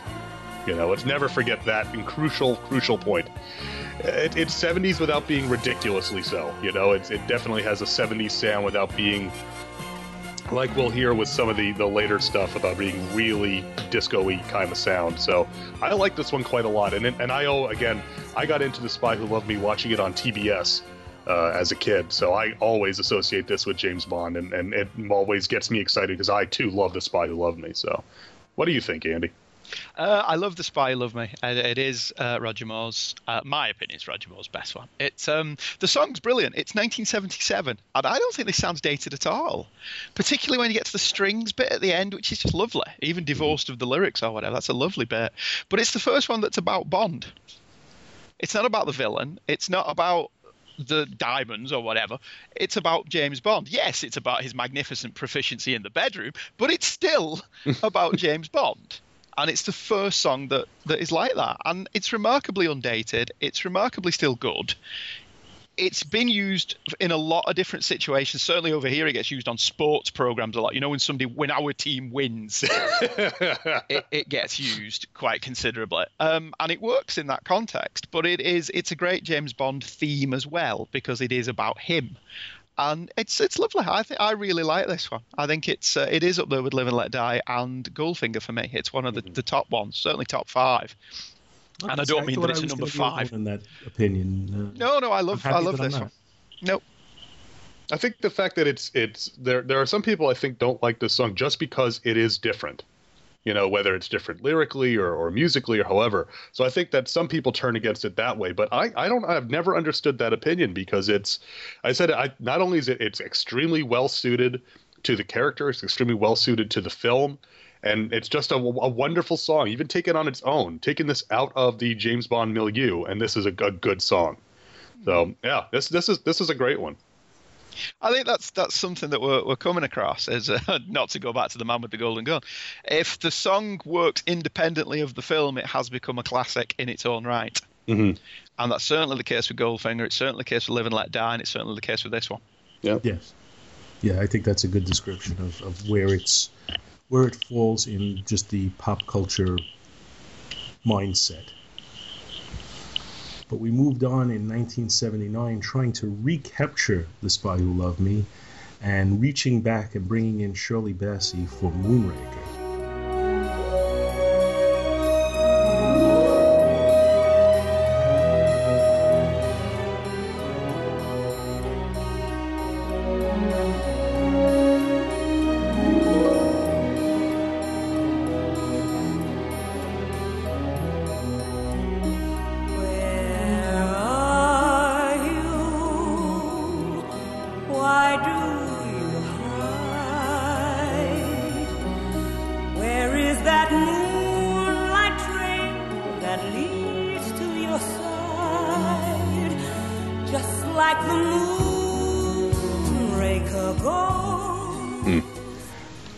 This one's a failure.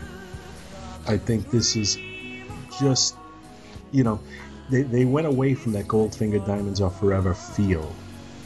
And they went for a slower, smoky, lounge type song. And while it suits her voice to sing a song like that, uh, the song is nothing special in my mind. Uh, and, and in many ways, I think Moonraker was kind of a failure. You know, there are moments in it that are wonderful, but for, on, on a whole, I think that it, it, Moonraker is one of the lesser Bond movies, and I think it was because they were really trying to chase a trend instead of being true to themselves. And I think the song is indicative of that for me. Steve, remember I said earlier that there's one I like to sing in my house that you guys are going to be surprised by? I guess this, This, is it. this is it. And I, I sing this. This is a song I go to singing while I wash the dishes every night. And you know, it, I, I this is one that that Daisy herself doesn't like. I think the word she specifically used was it was unfinished because of the just even though they they had you know Moonraker was in production for quite a while, they apparently never got this song where she liked it. But I I do. I really like it. You know, it to me it, it has it captures kind of the spacey cosmic sound but it can still work if you're thinking about not the Moonraker as a shuttle, but the Moonraker as you know the the main sail on a on a sailing ship. It has that sort of uh, easy drifting back and forth kind of sound. So I, I like it. It's it's not it's nowhere near her other two songs, but I really like this one.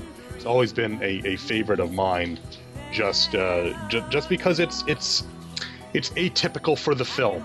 And, and in fact, in the film, this starts up with the with the drum roll, like the circus drum roll with Jaws falling, and then it's a hard cut after it hits the cymbals right into the very, very kind of soft melodic sounds of the song here. So I, I, I recognize again that this one is not is not well liked and is not popular, but it's always one that I've enjoyed, and uh, and and and again, it's one that gets stuck with me, and I like to sing. So.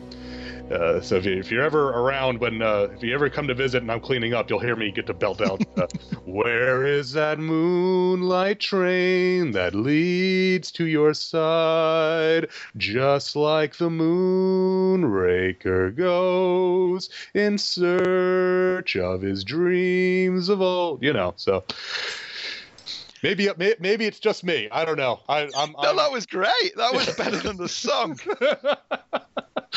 well, I appreciate that. Thank you. Um, I I, think you I gave have to Shirley Bassey a run for her money there. Yeah, and that's, and that's that's what's wrong with it. It's not a Shirley Bassey song. yeah. Shirley Bassey's um Shirley Bassey's a, a lounge singer. Shirley Bassey can command an audience. Shirley Bassey can be heard at the other end of the auditorium, and this it just doesn't suit her as a singer. I mean, I don't know whether I don't know whether that's had an impact on the song, whether her choice of singing it ended up that the song wasn't as memorable as it should be, despite the fact it was her. It doesn't. It's not her. It doesn't suit her. It doesn't suit her style. Maybe in the hands of somebody else it would have been better. As it is, this is one of the unmemorable ones I was talking about earlier on. You mm-hmm. think about Moonraker, I don't think about this song, and that's No. that's very odd. Yeah, you really gotta. And uh, again, you most of it you have to think. What was the song to Moonraker? It's, it's not Yeah. one that jumps out, you know. And uh, Yeah, and when when pub quiz questions name the three James Bond themes that Shirley Bassey has sung, this is the one that always gets people. So, moving along, in 1981, they released For Your Eyes Only.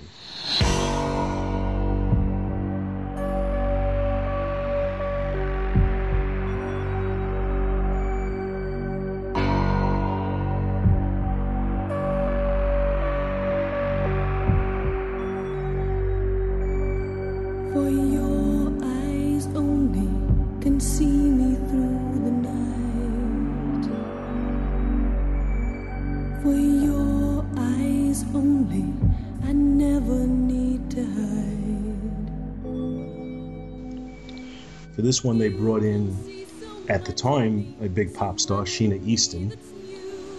And I saw this as kind of if at first you don't succeed. let's let's go back to the well for a female singer singing a slow, uh, powerful, slow song without those James Bond brassy horns, and see if we can do it right. And I thought this one they did do it right. I think this was this is another one that was a hit in its own right. It wasn't just because it was a James Bond song. Uh, I think it set a tone for the movie, but it doesn't. It doesn't really reflect the movie as much as it's just a, a nice song. At the beginning of it, it's the first one where the actual singer appears in the opening credits. Mm-hmm. Uh, maybe the only. No, it's not the only one. But uh, I, I really thought this was a good song, and I, I like it a lot. Yeah, I think um, you guys. I, I don't. I don't know if you guys will agree with me on this or not, but to me, this is the the best piece of music in a very poorly scored film. Uh, with uh, no no no, uh, no disservice to Bill Conti. You know, I love his work uh, as on the American Gladiators theme, but this was uh, a, a, just a bad decision in 1981 to go full out disco. And uh, for your eyes, I like to say, this was one that being released in 1981. I remember hearing this on the radio as a kid on the, you know, the uh, Today's Hits station, you know, Magic 105.5 in uh, in New York. Shout out to Tom Paneries.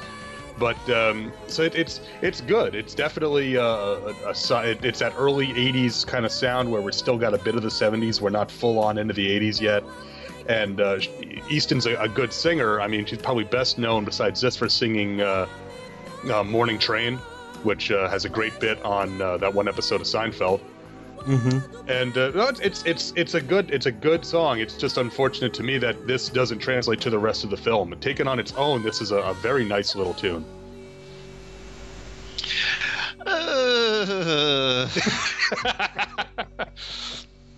Not your scene, huh, Andy?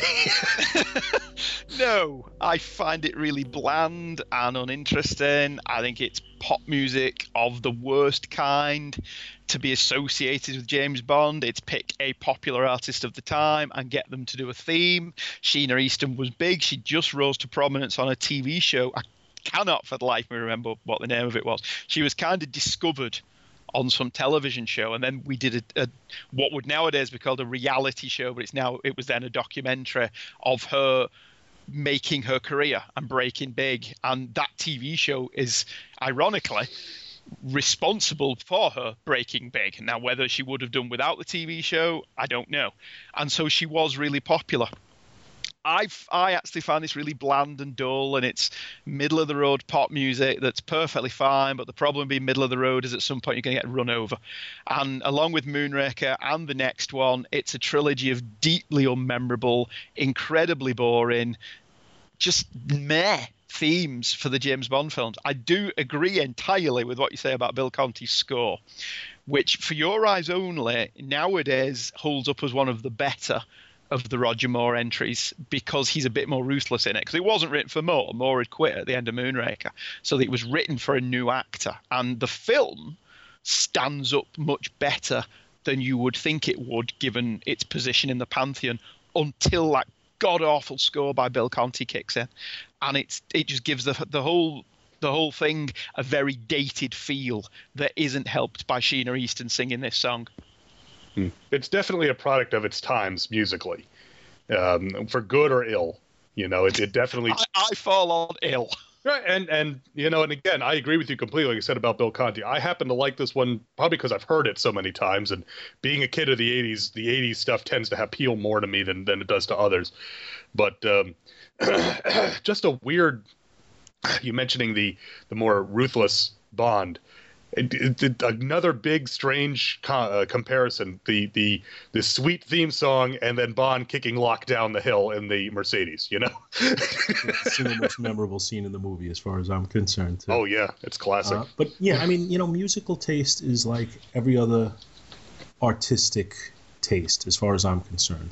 There are no rights and wrongs. You like what you like, I like what I like, and and you know the, there's no point in trying to tell anybody that they're wrong about it. I happen to like this song. I think it's a, it's a nice tune. It's it's uh, again, it's another one where it's a kind of a slow burn. I, I think her song is very ple- her, her song, her voice is very pleasant in it. Uh, I, I like this one a lot. So I'm okay with it, and I'm also okay with the fact that you don't. so that that's not you know that's not a problem. But they moved on in 1983. We have two Bond movies in 1983 of sorts. Uh, in June of 1983, they released Octopussy.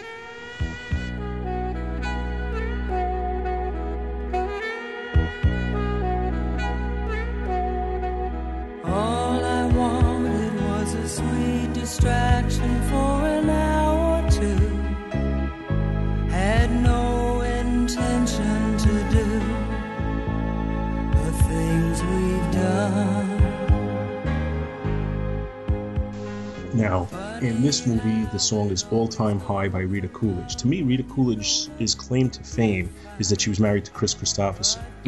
she never actually did anything that made her famous. as far as I'm concerned. Doesn't that say it all when you're famous who you're married to? Yeah. uh, she uh, this this this song to me, what you just said about For Your Eyes Only describes this song. This is just forgettable. I remember when this movie came out and we heard this song, and one of my friends said something about eh, and I said yeah, but it'll probably be a hit. And he was like, why? I said because it's the theme to a James Bond movie. And it was kind of a, a mild hit because of that.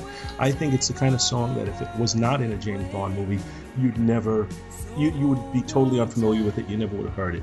It's not that it's unpleasant, it's fine, but it's just kind of boring. Yeah, the only the only real comments I have on this one is I really like her voice. I think she has a very sultry voice, which is uh, well suited to Probably singing a James Bond. Theme. married her. Yeah, I mean, you know, she's got a she's got a sexy voice. There's no way around that. Um, and uh, it, it, this is kind of like an '80s take on Nobody Does It Better, but not nearly as good. And it's it's it's okay. It's another one where you think, what was the theme song to Octopussy? It's all right. Nobody, you know, uh, all time high. Um, the, and the only thing that I think is just uh, by design or by accident, there's kind of an interesting bit in the lyrics, is that one of the lines that she sings in the chorus is "Hold on tight, let the flight begin." Well, Octopussy famously has two sequences involving airplanes. So I just thought that was all. I just always thought that was kind of ironic that they talk about "Let the flight begin." We've just had Bond in the little pocket jet flying through the hangar and all that, and then at the end we get Bond and Gobinda fighting outside the jet. So, uh, you know, th- th- that is just more trivia than anything else. Yeah, not a not a real memorable tune here in, in any capacity. Uh, no, it's everything I just said about For Your Eyes Only. it's a bland, boring, middle of the road, middle aged woman MOR, MOR pop song that you can imagine Whitney Houston would have probably turned into a number one hit, which is not a good thing. Um, it's it's duller than dishwater. It's boring. This is not a James Bond theme. She, the, the woman may be lovely. I have no idea who she is. I have no knowledge of Rita Coolidge beyond this song. And yeah, like I said, a voice, like like Luke says, is is pleasant enough for that pop genre of music, that middle-aged drivel. And I say this now as somebody who's forty. That middle-aged drivelly pop song, women uh, fall in love, blah blah, boring, drivel, dull, boring, dull, and boring, or even more duller and boring. And it's just bland. It's uninteresting. I almost fast-forwarded it. Mm-hmm. And the, Yeah. the and the visuals it goes with are not good either. This No. is this is one of the absolute weakest of the uh, the int- the uh, the introduction the uh, the title sequences. I mean, it's just it's it's boring. It's repetitive. The titles, I mean, and so it's yeah. This this is one you can safely skip on your uh, on your you know fast forward or just hit that little skip button if you want. If, if somebody, if you had the songs playing in order, and when you weren't looking, somebody pressed skip just before this came on, and you went right to the next song, you wouldn't realize it. No, you wouldn't miss it. You wouldn't say, "Wait a minute, I didn't hear all time high." Yeah. Well, I mean, they obviously thought they couldn't work Octopussy into a song, but Yeah. Carly Simon managed to fit the Spy Who Loved Me into her song lyrics. Seamlessly. Yeah. Yeah, but to be fair, that's an easier rhyme. Yeah, than Octopussy. Oh, I'm sure you can come up with something. I'm not going to spend. I'm not going to waste any of the show's time trying to think of it, but I'm sure you can come up with something. So, three months later, another studio had the rights temporarily to do a Bond movie and got Sean Connery to come back for Never Say Never Again. Never, never say never again.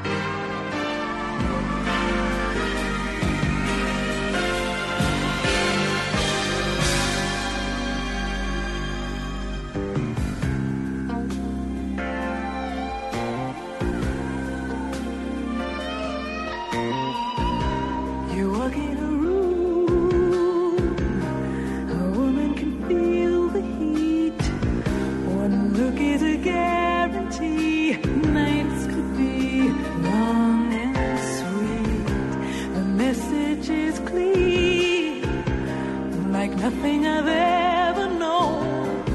But from all that I hear, The theme song from this was done by a singer who I'm totally unfamiliar with, other than this song, uh, named Lani Hall. And I would I would suspect that I'm going to be in the minority here because I kind of like this song. I think it's got a little jazzy feel to it, and it's it's it's a nice little tune. It's not one that I sought out actively. It's not one that would ever end up on any other song list than a James Bond song list for me. Uh, but when it comes on, I kind of like it. I think it's got a nice sound to it. Uh, doesn't it, it, it, in some ways I think it does kind of set a tone for the movie and you can take that for what it's worth because I also think I like this movie more than most people do uh, but I, I, I- think it's a you know it's a fairly decent song. And uh, I, I don't know what Lani Hall did other than this. If she ever did anything else I don't I wouldn't know. But again I just kind of like the jazzy sound to it and I think it's a it's a decent tune. It um, it, it it's to me it, it sounds kind of like the theme to a Bond knockoff, which is oddly appropriate. And I'm not saying that Never Say Never Again's a knockoff, but I think you, you understand what I'm saying. It's it's more suited for a Bond film than All Time High. That's for damn sure. I have Uh, exactly the same note. Yeah, it's that, again. It, it's it's the main problem here is it's forgettable. I, I I don't think I when I listened to it doing our show prep, I don't think I remembered anything but the the never never say never the chorus. You know, I don't think I remembered any of the verses. And I mean, admittedly, it's been a few years since I've watched Never Say Never Again, but it just doesn't stick with you. It's it's very early '80s kind of standard issue stuff. It's it's nice, but it just doesn't have any real staying power for me. No, I'm, I'm pretty much exactly the same as you. I don't remember it other than the chorus. It's much better than All Time High, which isn't saying a lot.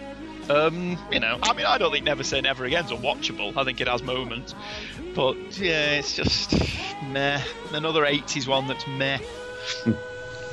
okay you know again I, I, I figured I'd be in the minority on on kind of liking this one but you know uh, that's okay I'm, I'm used to being all alone All by myself. Yeah. Ah, Eric Carmen.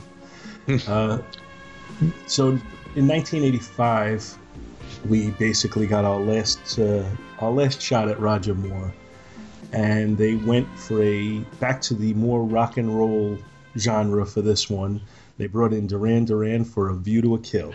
Meeting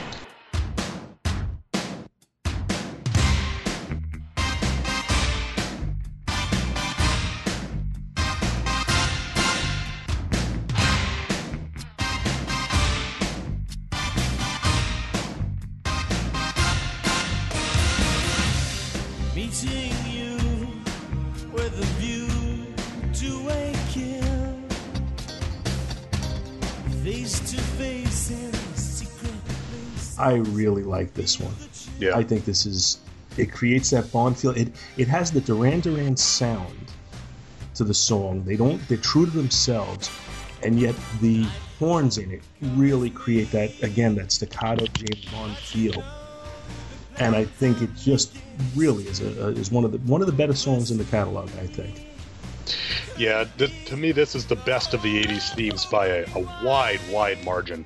I really. I, you guys, listeners may remember if they listened to the previous uh, James Bond show that I'm a huge fan of the film of View to a Kill, and I love the song of View to a Kill. And I'm a big Duran Duran fan, but not as big as some other people I knew growing up. So You know, they, they I think it's it'd be it'd be it would be a, it would not be wise to underestimate just how popular this band was in 1985. Oh yeah, they, And uh, oh yeah, not, not and with me, not in my household. no, not not in your, but not yeah, but with with the the younger set. I mean, this this video got tons of airplay on MTV. I know. I mean, Scott Gardner specifically complained about that. I think so. Uh, you know, take that as you will. Uh, what's interesting also is the origins of this. Is that the the story goes that John Taylor, who is the bassist of Duran Duran, him and Cubby Broccoli were at a party, and apparently Taylor was uh, had been imbibing a few adult beverages and went up to him and says, "When are you going to get someone decent to do one of your theme songs?" And so, from him kind of accosting Cubby Broccoli at a party, that led to, you know, uh, Duran Duran actually being chosen and Barry working with them to kind of put together this song. And the, uh, uh, and and you know, it's just what, what another interesting thing is that the title of the short story is "From a View to a Kill." And actually, if you watch the end of Octopussy, it says James Bond will return in "From a View to a Kill," but it was decided that the "from" made was not easy to work into the song, so they just changed it to "A View to a Kill." So it's a little bit different than the uh, uh, than, than the, the title of the the story. Um, great music. It's very 80s, but still has that, like you said, Paul, the, the brassy sound, the staccato sound to make it a James Bond theme.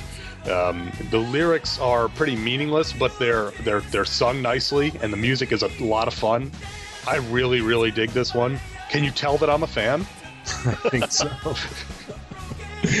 but I'm I'm right there with you, and I'm not a you know I'm, I, I Duran Duran is all right as far as I'm concerned, but I'm right there with you on this song. I mean, I'm I'm just such a fan of this film. Like I said, I like Duran Duran. I have Rio on CD upstairs, but uh, it's uh, you know uh, th- this song and this film just for some reason clicked with me, and, and I've always hung on to them. And they're it was just great knowing that doing the show prep is like, oh, I get to listen to a View to a Kill. Musically, this this movie will always have a, a little bit of a, a downside for me because of the way they worked in California Girls. yeah, but That taking will always be a curse on this movie for me. But you know what's funny is that, and, and Andy, you mentioned this earlier. If you look at Barry's score to this film, it's fantastic. Yeah. I know, but it's just got that black mark. That that little bit of that that one gag that went a little too far because the rest of that sequence, the music is, is amazing. And uh, and then we get a similar theme at the you, you mentioned Snow Job, uh, Andy, which is the the bit at the beginning in the pre-credit sequence. The one that goes with it to me is Golden Gate Fight with uh, Bond Yeah. and Zorin on the Golden Gate Bridge. That is brilliant.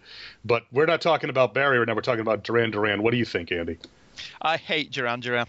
I've always hated Duran Duran. I can't stand them in any way whatsoever.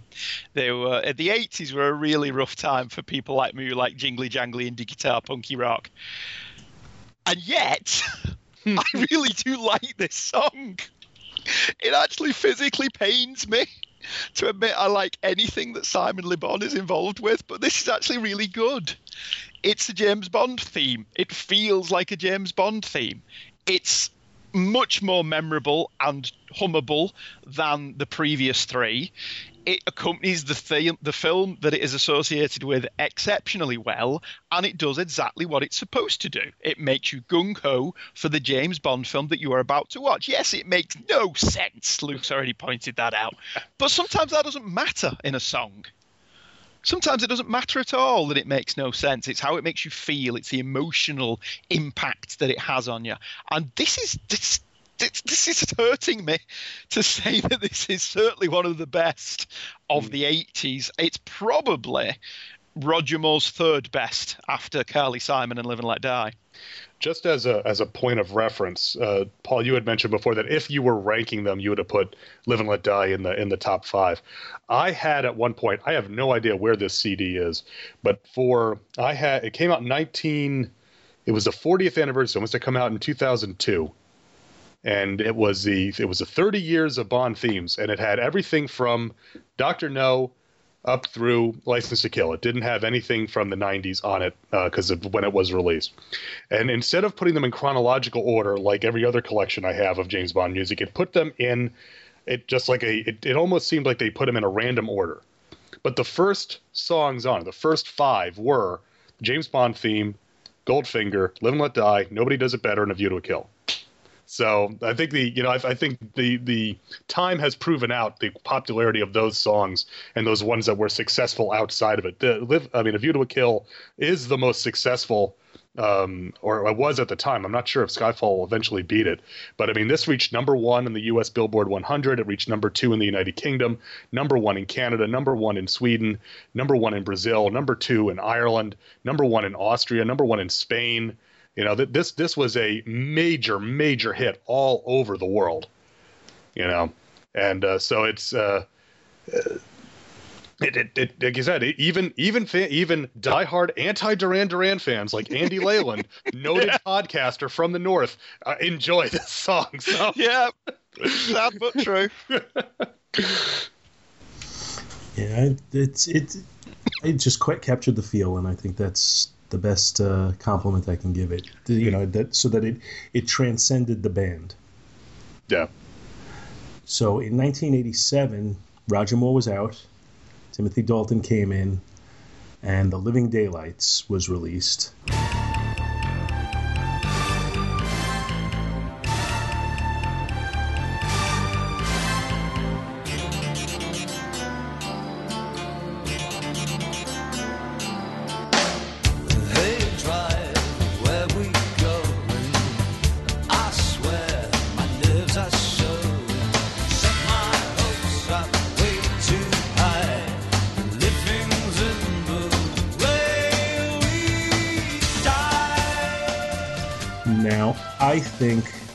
Trying to recreate A View to a Kill. It's like, let's do it again. Let's bring in a-ha. They have that great Take On Me song. so uh, they did the song, and it's almost like A View to a Kill light, as far as I'm concerned. Uh, it's okay. It's all right. It has a little bit of the Bond feel to it, but it's kind of ultimately one of the sins that some of the other songs have had. It's forgettable as far as I'm concerned. My first note was "Hello, drum machine." Uh, it's it's it's very 80s, but they I like that they mix in some of the woodwinds and horns. So it it, do, it which is has kind of an odd mix with the electronic percussion. And the vocals, the vocal performance is very odd. I mean, but that's the way a-ha, that's the way their their songs sound. It's, it sounds a bit. There's a bit of David Bowie in it. Yeah, Oh, that's Uh, interesting. Yeah, that there is a little of that. It's it's not bad. This was the the first one that I was. This is the first James Bond song I was aware of as being a James Bond song. The first James Bond film I remember seeing advertised on TV was The Living Daylights. So I, I, I always had kind of a soft spot for it because it's kind of a sing alongy chorus, and I like the uh, again I do like the drum machine, and I like that the drum machine continues on even into the score of the film in certain sequences. But yeah, it's it is kind of just trying to recapture the um, the the '80s pop of uh, of View to a Kill, and it, it's not as good. It does have some very, uh, in contrast to A View to Kill, it does have some nice lyrics. Not all of them are good, but you know, uh, set my hopes up way too high. Living's in the way we die. So that's that's an appropriate set. Of, no, this is some appropriate lyrics at least for. Uh, That, for- that's for a Bond line. That is a Bond Yeah. line. hmm Um, oh, is it me? All right, okay. Um, it's all right. Yeah, it, it's firmly in the category of fur to middling. It's not awful. It's not Shirley Moonraker for Your Eyes Only All Time High, but it's not quite a View to a Kill either. It, it's okay. And like Luke said, there's a lot. Of, it is a bit all over the place. Like I said, I hear a bit of David Bowie, and then it goes a bit high, like Mhm. there's a, a bit of a screech going on. But it's it's not awful, and it does suit the the new direction that they were taking. Because I still think Timothy Dalton is incredibly underrated. Yeah. Um, and it, yeah, it's it's that's pretty much it. It's okay. There's nothing wrong Yeah. with it. It's not great. It's not distinctly memorable, but it isn't unmemorable either. Yeah, th- this is another one that if this was just a single that a-ha released, it would have not been, nobody'd remember it now. If we had talked about this with some of the other songs, if it wasn't associated with the James Bond franchise, nobody'd really pay it much mind, I don't think. No. Okay, moving on to 1989 for Timothy Dalton's second and final James Bond movie, License to Kill.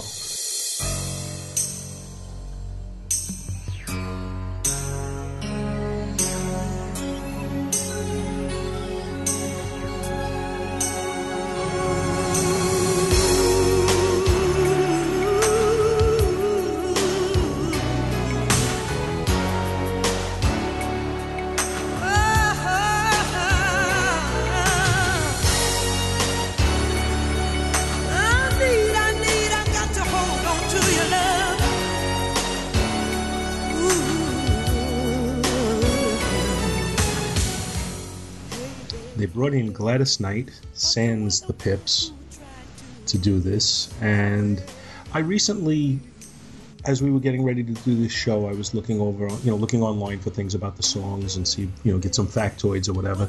And I did find one thing where they said this was the, they ranked them and said this was the worst James Bond song.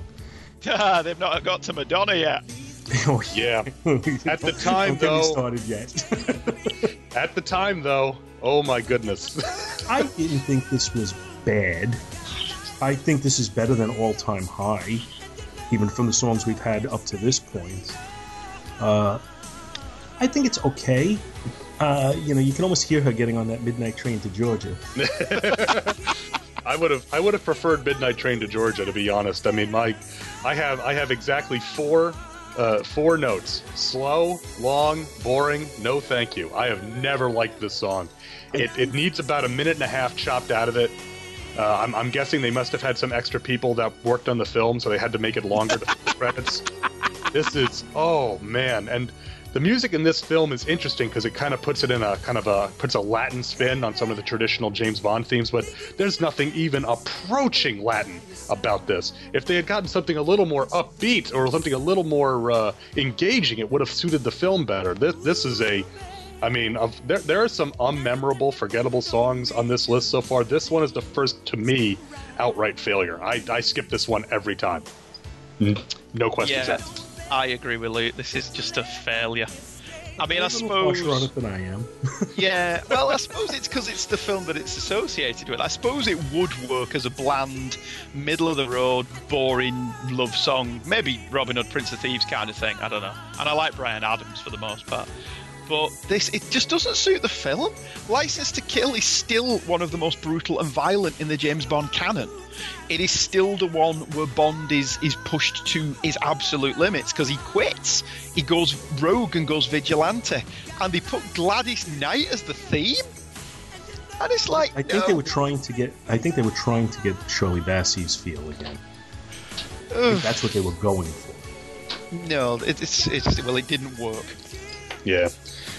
Like I said, I mean, th- this would have been a perfect opportunity, and may- and maybe I'm again looking at it in in hindsight, and maybe I'm putting, um, maybe I'm overstating this. Maybe you know that if you could have gotten, especially in 1989, you could have gotten a Latin singer, you could have gotten Gloria Estefan or another Latina singer to give to you know get something a little more upbeat. Because this is a fairly fast-moving, upbeat film. Not upbeat from storyline, but as far as tempo. Uh, Yeah, yeah, it, it's a very it's a very fast paced movie. yeah, so I, I think something like this, which is just a slog, is just a poor uh, choice. But you know, and and again, this is one that you rarely hear outside of these James Bond playlists, and there's a reason for that, I think. I would go beyond I was just gonna say. Yeah. Never. uh, so moving Well, on. there's been a, there's been oh sorry, just before we move on, there has been a lot of Bond themes being playing both on TV and on the radio. Obviously, with Spectre being released, BBC Four just devoted a night to, to James Bond and performances around the BBC by different artists. Uh, this one did get played. Hmm. Weird that. So, 1995, Pierce Brosnan came in as James Bond, and Tina Turner was brought in to sing Goldeneye.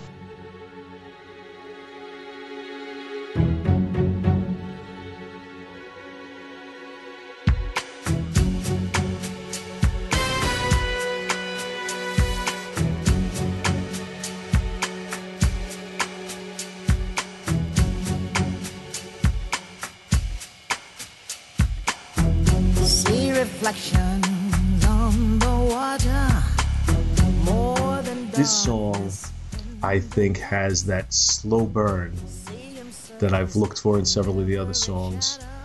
Uh, the problem I have with it is it doesn't deliver. It, com- it comes in with the slow burn, but it never really picks up and gets that Shirley Bassey Diamonds Are Forever ending that I feel like it needs. Overall, I feel like it sets the tone, but I just think it needed to, to, to crescendo more than it did. But I think it's a good tune overall as a James Bond song. It's not one that I would play independent of it. uh, mu- much like the film, this tries to be 60s and 90s at the same time, and uh, and I, and I think she does a pretty good job with it because it does have kind of that classic sound, but there's a lot of modern production and a lot of modern touches with it. Uh, def the, the the series was definitely back with this song. You know, this was a huge deal. I remember the hype for GoldenEye being just here in the, uh, you know, as a, as a kid in high school, just it being insane the amount of stuff getting here in the States. I'm sure it was worse uh, for you over uh, across the pond, Andy. But uh, so it, it's it's it's definitely the song that they would have wanted for this film this, to, to kind of recapture the magic of the the 60s Connery Bonds. That's what I think they were shooting for, and I think you're right, Paul. It was definitely an attempt to be Shirley Bassey once again. Um, and you know, Tina Turner's voice is up to it. I think that it's just lacking that last oomph, like you said. It's got a good build up and a good build up, but it really needs to kind of pick that tempo up like the very end of Goldfinger and ramp things up to get you into it. Yeah, the GoldenEye. I still think GoldenEye is still Pierce Brosnan's best one, and I think it's the only one that holds up from start to finish. It is I'd never thought of it like that, but, but Luke hit the nail squarely on the head. It's trying to be 60s and it's trying to be 90s, and for the most part, it pulls it off. Uh, this was written by Bono and The Edge, so I do wonder why you two didn't actually perform it as well. But whatever. Tina Well, because you Turner. need because you need to get a female voice. Yeah, if you're going to they do wanted, that. Yeah. They wanted a Shirley Bassey feel, and who better in at that time than Tina Turner? I think she does okay with it. I mean, yeah, it doesn't have the oh dear, we've hit that note that makes me faint at the end, but I I, I like this one. I like bum bum bum bum. Meow. I like the beginning. I like the end. I think it's weaved well. It it does a good job of saying Bond is back. Not as good as the marketing campaign, which was just fantastic. Which was I don't know if you got the same post as we did, but all it was was a picture of Pierce Brosnan in, like I said earlier, on the tux and the gun, and all it said was you know the name, you know the Mhm. number, and that was just brilliant marketing campaign. Yeah. And yeah, this one got a lot of airplay because he was back for the first time after six years. I think it's all right. It, it does what it's supposed to do. It does the job. It's not awful, and it was a sizable hit. So Mhm. it brought the franchise back both in the in the picture house and in the in on the radio. So it did the job. Yeah, it's it's it's not one again. It's not one that I'd ever skip. Yeah. that, that to me is kind of the the you know the the line in the sand, so to speak. It's like it's not it's not one of the best ones, but it's certainly it's certainly better than a lot of the other ones that we had gotten over the previous know, the tail end of the the first phase of the series. I think after after License to Kill as well, it felt like a Bond theme. I think I, Yeah. I always think that's important. Yeah, and, and especially considering the last piece of music that we hear in License to Kill is not even License to Kill, it's If I Asked You to, which is Yeah. in a sense even less appropriate. even even less memorable as Yeah. well.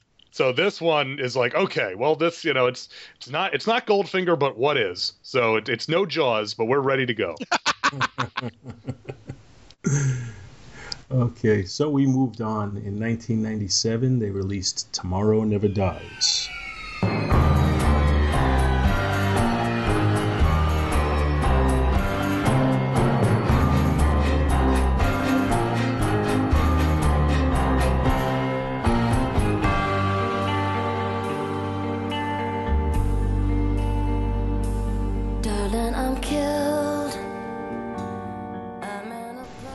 They decided to go again with the female flavor of the month, and they brought in Sheryl Crow. Now, this one, I feel like it it hits the highs and the lows at the same time. Some of the orchestration has that bombastic feel that I'm looking for from a Bond theme, but the vocals I think are awful. They're whiny. They're, they're just there's nothing about them that redeems them as far as I'm concerned. This this one goes very low on my ranking because it's it's to me like I said the, the vocals sound whiny and it almost makes it a little painful to listen to. So I, I don't really care for this one. Yeah, the production on this is kind of muddy. It's all the instruments kind of fall onto each other in the vocals, and everything seems kind of jumbled up a little bit. Uh, and yeah, I, I've never really been a huge fan of Sheryl Crow. I mean, she some of her radio songs are singable and all that, but I've never kind of bought into it. I guess I don't I don't get it, so to speak. Eh, yeah, I, I, I don't think I remembered this 10 seconds after it finished when I saw this in the theater. You know, it's uh, and and some of the lyric. I mean, at one point she actually sings "Martinis, girls, and guns." That seems kind of obvious. in a James Bond song. it's like, why don't you just add tuxedo and fast car in there, and we'll be, you know, we'll be good to go. Yeah, I don't know. It, it doesn't, it doesn't do much for me. This is one of the, it's, ve- it's very forgettable. I mean, I remember seeing Tomorrow Never Dies in the theater. I remember liking it quite a bit, and I still do like the film. This doesn't really add into my enjoyment in any way. It's just kind of there. Uh, I, I quite like a lot of this. Sorry. Um, Don't, I like, don't apologize for it. I mean, you like it. If you like it, you like it. I mean, I Yeah, like uh, for the love of God. So. I like Sheryl Crow's It's first okay, album. Andy. You're allowed to have bad taste. Don't worry. I'm allowed to have bad taste. Yeah. Uh, I like Sheryl Crow's first album, Tuesday Morning Music Club. I like that a great deal. Um, I don't think she necessarily brings anything to it that any any other number of singers couldn't have brought to it. But I like the guitar in it. I like the little dingly jangly guitar bit in this. And I think that's quite good. And yeah, the lyrics are a bit obvious. Martin Martini's Girls and Guns, it's murder and our love affair. It's and especially when you consider Tomorrow Never Dies wasn't even supposed to be the title of the film, it's a printing error. Hmm. So, I mean, I suppose she does a good enough job as can be expected with that. It's, I, I think it's all right. I think it's okay. I think we're distinctly into the era now of it's okay, it doesn't suck. Mhm. And as and as we've had quite a few that outright sucked, this Yeah. one was all right. So yeah, I don't mind it. I look, Tomorrow Never Dies is is brilliant for its first half. It's really good for the first half. Again, it's another one that falls apart at the end. It's it's Tomorrow Never Dies is is very much the hey, remember the spy who loved me? Let's do that again. Let's do that again. Yeah. Yeah, and but it's okay if you're gonna. I mean, if you're gonna pick one of the films to rip off over and over, that's a good choice. Yeah, well, The Spy Who Loved Me was a greatest hits collection. Let's oh be yes. honest. Oh, totally, totally. What's funny about Tomorrow Never Dies is just some of the details that match up. The one that. Uh, spoilers for a film that's you know 20 years old, but the the one that always made me laugh in The Spy Who Loved Me, Bond kills Stromberg and then has to go and fight Jaws, right? Hmm. In Tomorrow Never Dies, he kills Carver and then has to go fight Mr. Stamper. Yeah, they killed the henchman after they killed the main bad guy. Right, because the main bad guy is not a physical threat, but the henchman is a huge threat. Yeah, Jonathan Pryce, a brilliant actor. He's not a James Bond villain. And they also missed a great thing by not having Jonathan Pryce drive an Infiniti. At that time, he was the Infiniti guy. That was he did all the commercials for Infiniti. Just have him roll up in a big J45 or something. Man, that would have been good. But I guess you can't have a Japanese car in a, in a James Bond film in the 90s. That's just not going to work. We have BMWs. yeah. But that's still not Japan. I guess, uh, you know, Germany is one thing, Japan might be a bridge too far, but Ah, not anymore. No, not anymore. Now he'd roll up there in like a Fiat, and we'd all be cool with it. It wouldn't Yeah. be a joke like it was in um, uh, For Eyes Only Yeah, or Little Citroen, right? the little Citroen, yeah. I do like that, but that again, we're getting off topic. Here. okay, so in 1999, we got The World Is Not Enough.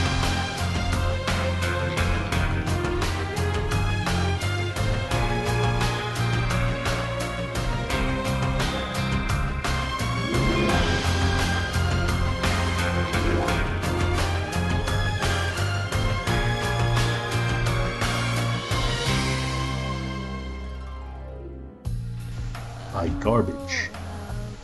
And I really don't have much on this one. I, I, not, not much thought on this one, to be honest with you. It's not even notes. It's, eh, I don't know. It's okay. It's really nothing about this one that stands out to me. It's, I'm not really familiar with Garbage to speak of. I think that could be taken out of context. But, uh, song's alright. It's, it's one that you know, it's it's better than Tomorrow Never Dies as far as I'm concerned, but it's not a classic in any stretch of the imagination. It's just okay. I don't know if Gar- Garbage had any any particularly big hits. their their biggest hit was "Stupid Girl," which you'd probably recognize if you heard it. "Stupid Girl." Ah. Only, only Happy When It Rains was a Only big hit as well. I'm happy when it rains is the other one. Yeah. Um, Fortunately for me, they pretty much stopped making new music in 19. Really up on that. Um, you know, Paul, you had mentioned back in, in Live and Let Die that this was the first one you saw kind of on your own with your friends.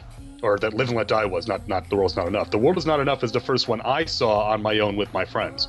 I had seen Goldeneye with my mom and my brother, and then Tomorrow Never Dies. I think I tagged along with my brother and his girlfriend when they went to go see it.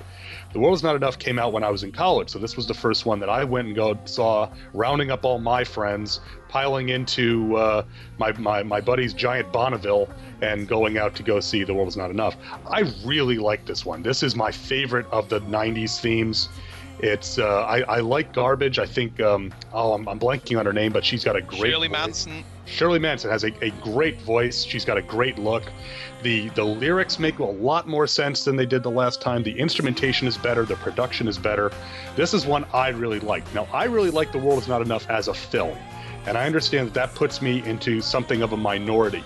Uh, as far as the the Brosnan films is concerned, but this is a it's a good rocking one, and I really like it. I like the the kind of wah wah on the guitars sometimes, but then we mix it in with the or the full orchestral sound, and it really got it really gets me going when I hear this one. Also, I like that lyrically. This one does include a lyric that is important to the film when she sings, "There's no point in living if you can't feel alive." And that is introduced after that. So that again, like we talked about with Goldfinger, it introduces something that is thematically important to the story. And so I really like this one. This one stayed on my, um, you know, my my standard. Uh, you know, I, I grew up. I went to college in the age of Winamp, so we had our, you know, your Winamp playlist that was your, yeah, Winamp. yeah, however many hundred songs you listened to every night when you were playing around uh, on the internet or, or hanging out with your friends in your dorm room, whatever. This one was a staple of that, and I still like this one. It's one of my favorites. Great music video too, where uh, she gets turned into a, a fembot bomb to go blow up a concert. Very neat. Uh, I love garbage. I love I love Shirley Manson because What- she's a she's a, a red-headed, feisty Scot. Is there a trend developing? Something about nerds and redheads. I don't know what it is. Uh, yeah, she was Amy Pond before there was an Amy Pond. uh, and uh, we had a couple of garbage albums because it is it's kind of where I like it's kind of what I like to listen to. She's Shirley Manson's also an actress. She was in a couple episodes of the Sarah Connor Chronicles. Hmm. So if you want to check her out in them, you can do. I, so I like this one. I'm predisposed to liking this one because I like a bit of Shirley Manson and I like a bit of garbage. I think, yeah, it's better than Tomorrow Never Dies. I would argue it's better than Goldeneye as a song. Yeah, and it I fits agree. perfectly into Garbage's oeuvre, which is a really posh word that I can never actually say, but it sounds good and makes me sound much smarter than I am. So yeah, I like it. I like it a lot. The World Is Not Enough is very schizophrenic as a film for me. I can watch it and enjoy it. Is that the one with Denise Richards in though? Yes. Yeah. And, that, okay. and that's the problem. And that everyone, put, oh well, yeah, Denise Richards is a Bond girl. It's like no, Sophia Marceau is the Bond girl in that film. Denise Richards is there to be Denise Richards and be stupid. yeah, so but let's let's be honest. the Bond she's a films have a physicist. Wait a history. minute. Yeah, but I understand Bond she's a physicist. the Bond films have a history of casting beautiful women in science roles. Moonraker. yeah. So it's, I don't get that complaint. Had Denise Richards been any kind of actress, Yeah. it wouldn't have mattered. But she Just- isn't. Well, it's also trendy to hate Denise Richards because she Yeah. was hot to her for a long time, and now it's like, oh, she's a. Why did we ever like her? It's like, go watch Wild Things. That's why Yeah. you liked her. Well, watch, watch this. She makes Yeah. a, a creditable stab at being Lara Croft in this movie. hmm Yeah, no, I, I I can't argue with anything you guys are saying, and and and you know really need to save our venom for Yeah, for when we do it. 2002 when Die Another Day was released. Uh,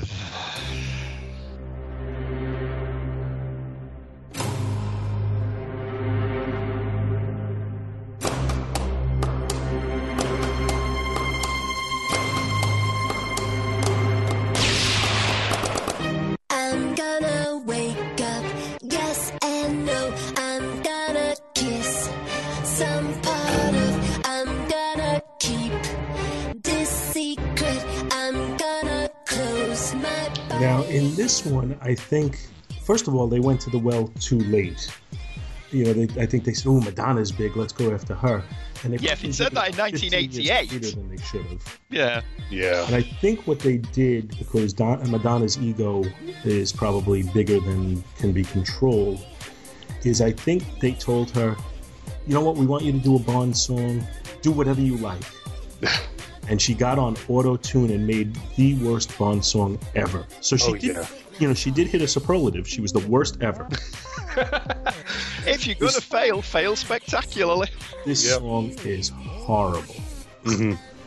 in my opinion, in my humble opinion. Oh, No, that's not your opinion, Paul. That's fact. Yeah, yeah. The the the. I, I mean, I, I I don't even. I'm so flabbergasted. It, it's funny because it suits the film because there's so much technological fakery and not a lot of substance. So it's a lot like Die Another Day.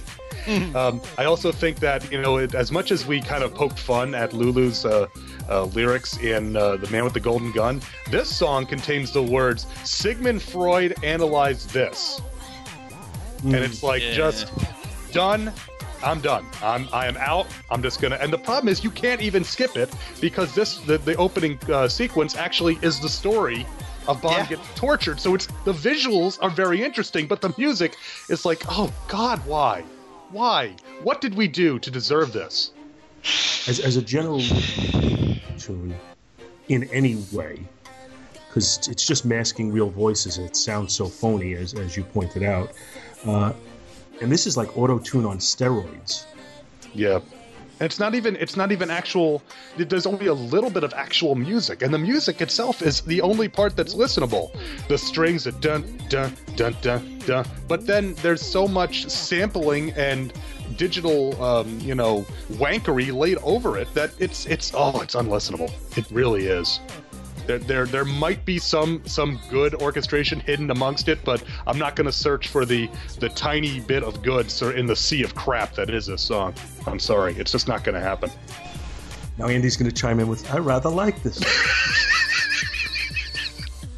Piece of shit. Thank you. Yeah, it's just I can't say enough bad things about this.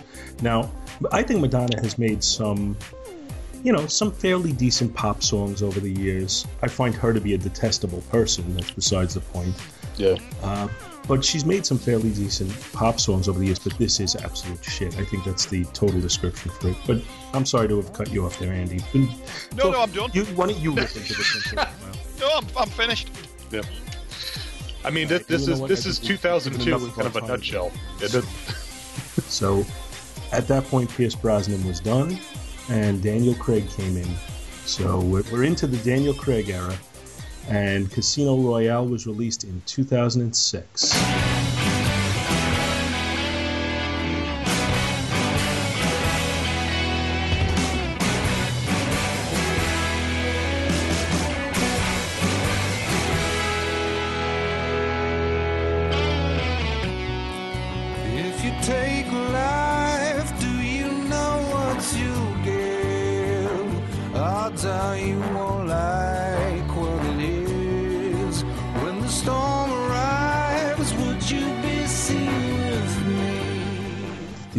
For this is "You Know My Name" by Chris Cornell.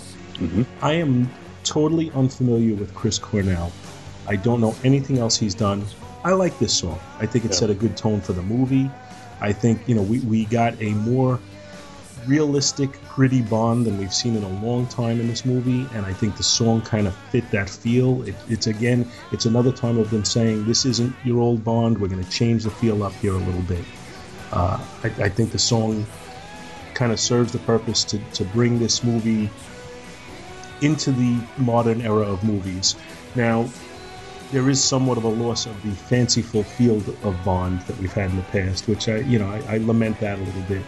But I think it needed to age with the times, and I think the song kind of reflects that. Yeah, um, I'm, I'm familiar with Chris Cornell because I was a huge fan of his band Soundgarden in Yep. the 90s that came out of the Seattle grunge scene, although they predate that by a little bit. But at the Yeah, time, it, it's always sorry to enter. It's a li- always a little unfair to lump Soundgarden in with that lot. I think I agree. yeah, because they, they had released a couple of albums. They had released Ultra Mega OK and Louder Than Love, and there was, I think, one other one before they released Bad Motorfinger. But Bad Motorfinger was the one that really got them noticed. And that Bad Motorfinger hit right at the same time as um, uh, 10 by Pearl Jam and, and Nevermind by Nirvana. So you know, uh, Rusty Cage was there, and then um, you know, Rusty Cage, Jesus Christ Pose, Outshined. Those were their big hits in the '90s, the early '90s. But then at this time, Cornell had uh, Soundgarden had broken up, and Cornell was best known as the front man for the supergroup Audioslave, and um, and, and another good band right there. So I like Yep. Cornell a lot. I've always been a fan. His voice is a good fit. He's got that kind of gravelly, uh, but still high, um, high, like high range voice. So I think it's a good fit for the tone of the film. It's uh, a huge improvement, obviously, over Die Another Day. That's all I'll say about that. It's it's very up tempo. My bowel movement is a huge improvement over Die Another Day. Yeah, no, no kidding. But anyway, the it's it's up tempo for a very action heavy entry, and it's definitely got that that real harder edge. I think going to a male voice kind of changes it, and changes I think the energy of the song, and it suits what they were going with. I mean, Die, I mean, Casino Royale is such a masculine film. You know, there's not a lot of female energy for most of this film. It's it's all. Uh, you know, just dudes and, and punching stuff and hair and all that. So uh, it also has some really good lyrics, I think. Um, I've seen Diamonds Cut Through Harder Men. I really like that one. And my favorite, the one that is the most, uh, you know, on the nose probably, but really suitably, uh, you know, for the subject. The coldest blood runs through my veins. You know my name. So just a, a good good tune for a, a g- for you know really just a solid solid entry. Yeah, I love this. Like Luke, I love Chris Cornell. Ange and I are going watching Chris Cornell in March. He's doing his acoustic tour. Um, yeah, I like Soundgarden. I like Audioslave. This is my favourite after On Her Majesty's Secret Service. I think it's just a good hard edge rock tune. I think Cornell's got a brilliant voice. I think I I, I kind of like that gravelly male grungy sound anyway, but I think Cornell's the better of them. Um, I think there's only really Eddie Vedder who can who can challenge him, and this is just brilliant. It's just great. It's accompanied by some great visuals of the playing cards. It sums up the film perfectly, but works independently of it. And yeah, the the lines about "you know my name" and this job will never fulfill you, but it's all you've got. It's just brilliant. It's an absolutely brilliant song. It suits the film perfectly, but works on its own, and it's great. Love it. Yeah. I mean, it's, and it's like I said with the, the coldest blood line. I mean, what's what's the most memorable? What's the line everybody remembers from this film? The bitch is dead. Mm. You know, so this Which is this- straight from the book. straight from the book exactly. So this is this is clearly not your father's James Bond. Except it is. It's your grandfather's it is. James Bond because it's Yeah. Ian Fleming. But you know what I mean. yeah, it's uh, it's a brilliant it's a brilliant new direction for the series that got a little bit bloated with Die Another Day, and Madonna's song was god awful, and I think they perhaps realised that. So, like the film, they just went stripped down. They just went for a stripped down rock song, and it works magnificently. Following up Casino Royale in 2008, 2008, we got Quantum of Solace, where the theme song was Another Way to Die by Jack White and Alicia Keys.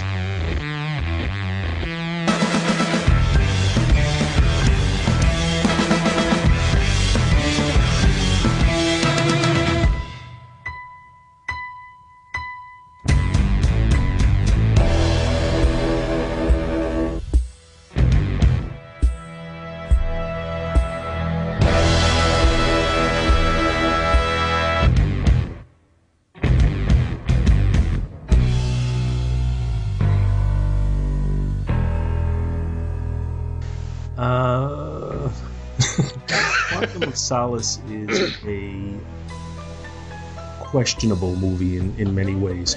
Uh, when I first saw it, I did not care for it at all.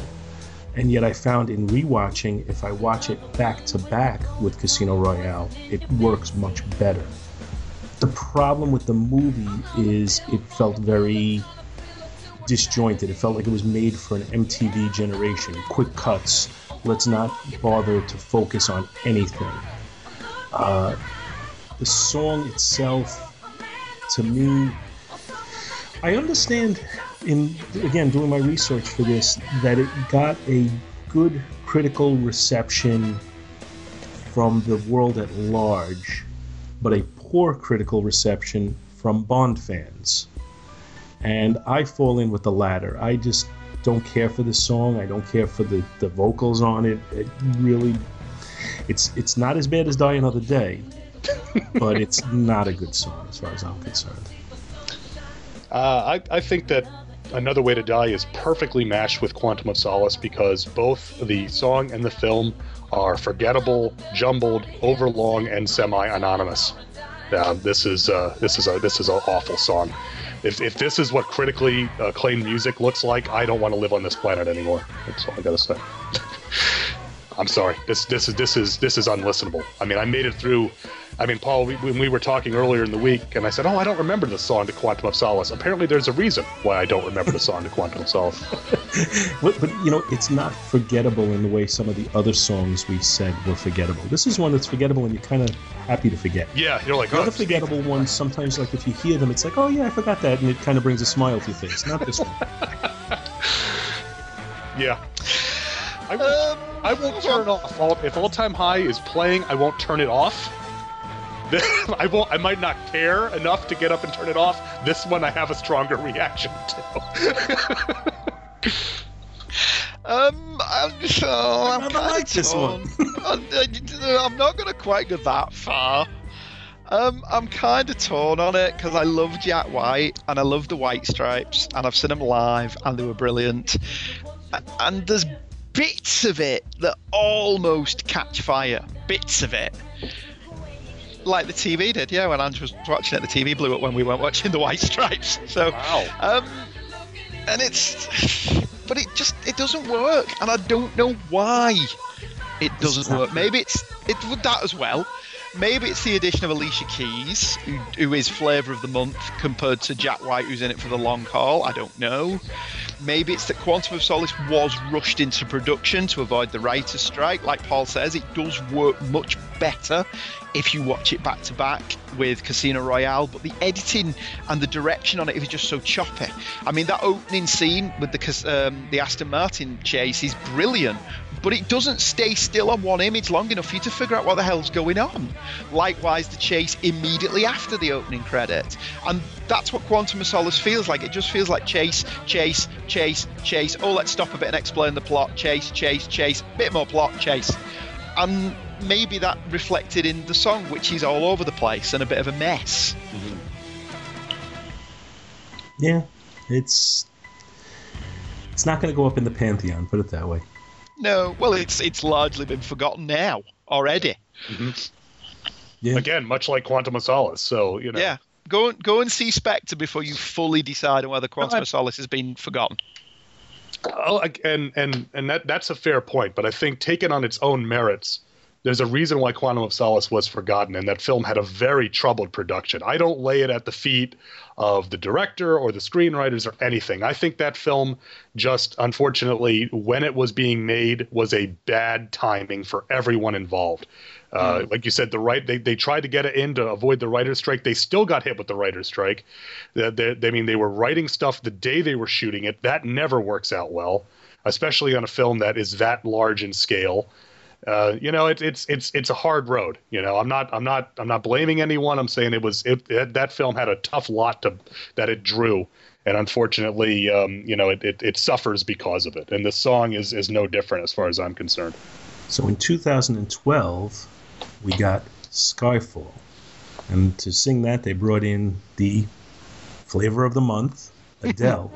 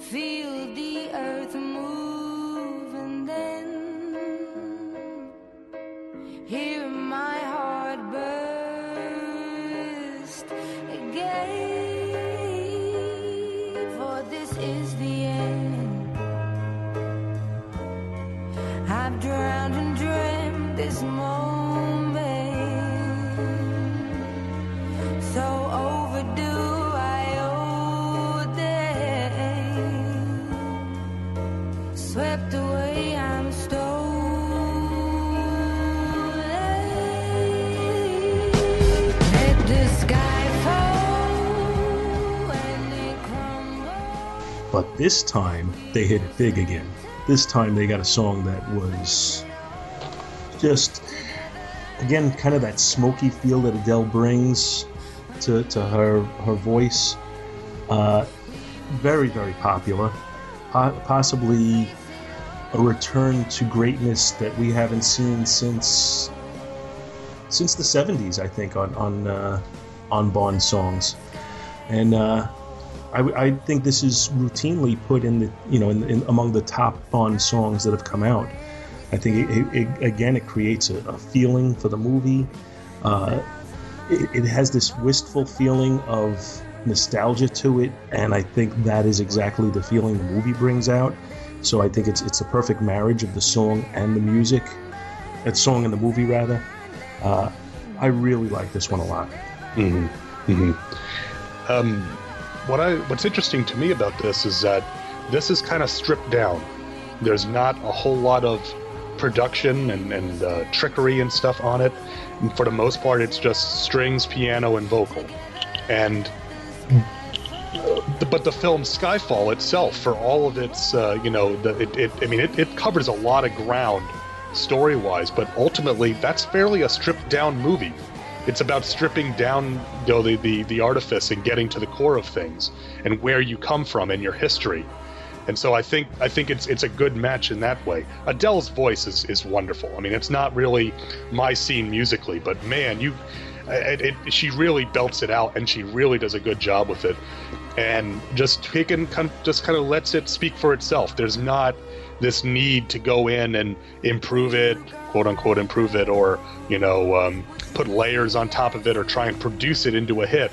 It's the idea of okay well let's just get some good music and uh, good lyrics and let a singer sing it you know? And I, I really like this one. It's it's it, it's not one again that i play a lot just because it's not um, not the normal type of music I listen to on a day to day basis, but I'm never going to turn it off. And it always, it, it, it, every time I hear it, it, it does bring me in and get me ready to watch Skyfall. And again, this is one that I think that the critical praise and awards that it was given, I think, are much more deserving than uh, sometimes you see songs that win Record of the Year, and it's like, really? Whereas this one, it's like you see Adele carrying an armful of awards home. It's like, okay, yeah, that's a real song. I can I can totally buy that.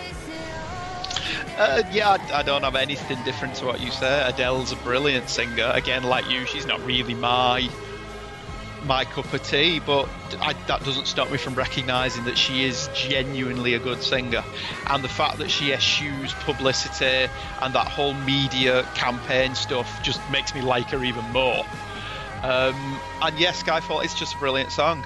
It's one of those that really nags at you and gets under your skin and you find yourself just listening to it and listening to it and listening to it and then you find yourself humming it and it just comes to you at the most unusual of times. And it's just managed to creep into the in that way that unassumingly good songs do. It's not instantly great. The first time you listen to it you probably didn't think that's a good james bond theme. But the more you listen to it the more it just crawls under your skin and ultimately those are the ones that stand the test of time. And this is already even though it's only three years old now four years old uh, at this point it's it's become a classic. And it is good. It's genuinely good. It's a genuinely good song. Yeah. And and i, I think what you said that it's not instantly recognized oh that's a james bond song. I think in a lot of ways skyfall the movie is a lot like that the, mm. the parts of that film i mean don't get me wrong there's a lot of your stand not standard but what you would come to expect from a bond film as far as action and violence but the parts of that film that really really work are the quieter ones and so i think that it in, in a sense it's it's a very good fit for that because it's the parts of this song that seem unlikely to fit for a bond film are the ones that end up making it work and yeah, this is this is a good one. I had a, this was really great again to have an excuse to listen to this song again. Yeah, did, and this did this. I think this won best best uh, song for the Academy Awards, didn't it? I'm almost positive that it did. I know that she won it at the. I know she won a bunch of awards at the Grammys. And I think Luke, you, you really hit it on the head when you said it's stripped down. It's it's really just this. This is a song that ca- is carried on the strength of the vocals. This isn't the horn section. This isn't the music in the background. This is a very simple song, and it's carried by the by the quality of, of the artist. And to me, it makes it the anti Die Another Day. Mm-hmm. It's just the total opposite. It's it's there's no reliance on technology. There's no fakery going on. It is what it is, and it's beautiful. yeah, and it and it did. It you were right. It did win the Academy Award for Best Original Song. Was the first Bond theme to even get a nomination since For Your Eyes Only, and it's obviously the first one to win. Right. All right. So as we're recording this, we are one week removed from the United States premiere of Spectre. Uh, I think we're two weeks from Great Britain. Uh, I've seen it. Lucas, uh, Andy has seen it. Luke is still uh, on board to to go see it. Uh, the song in this one is "Writing's on the Wall" by Sam Smith.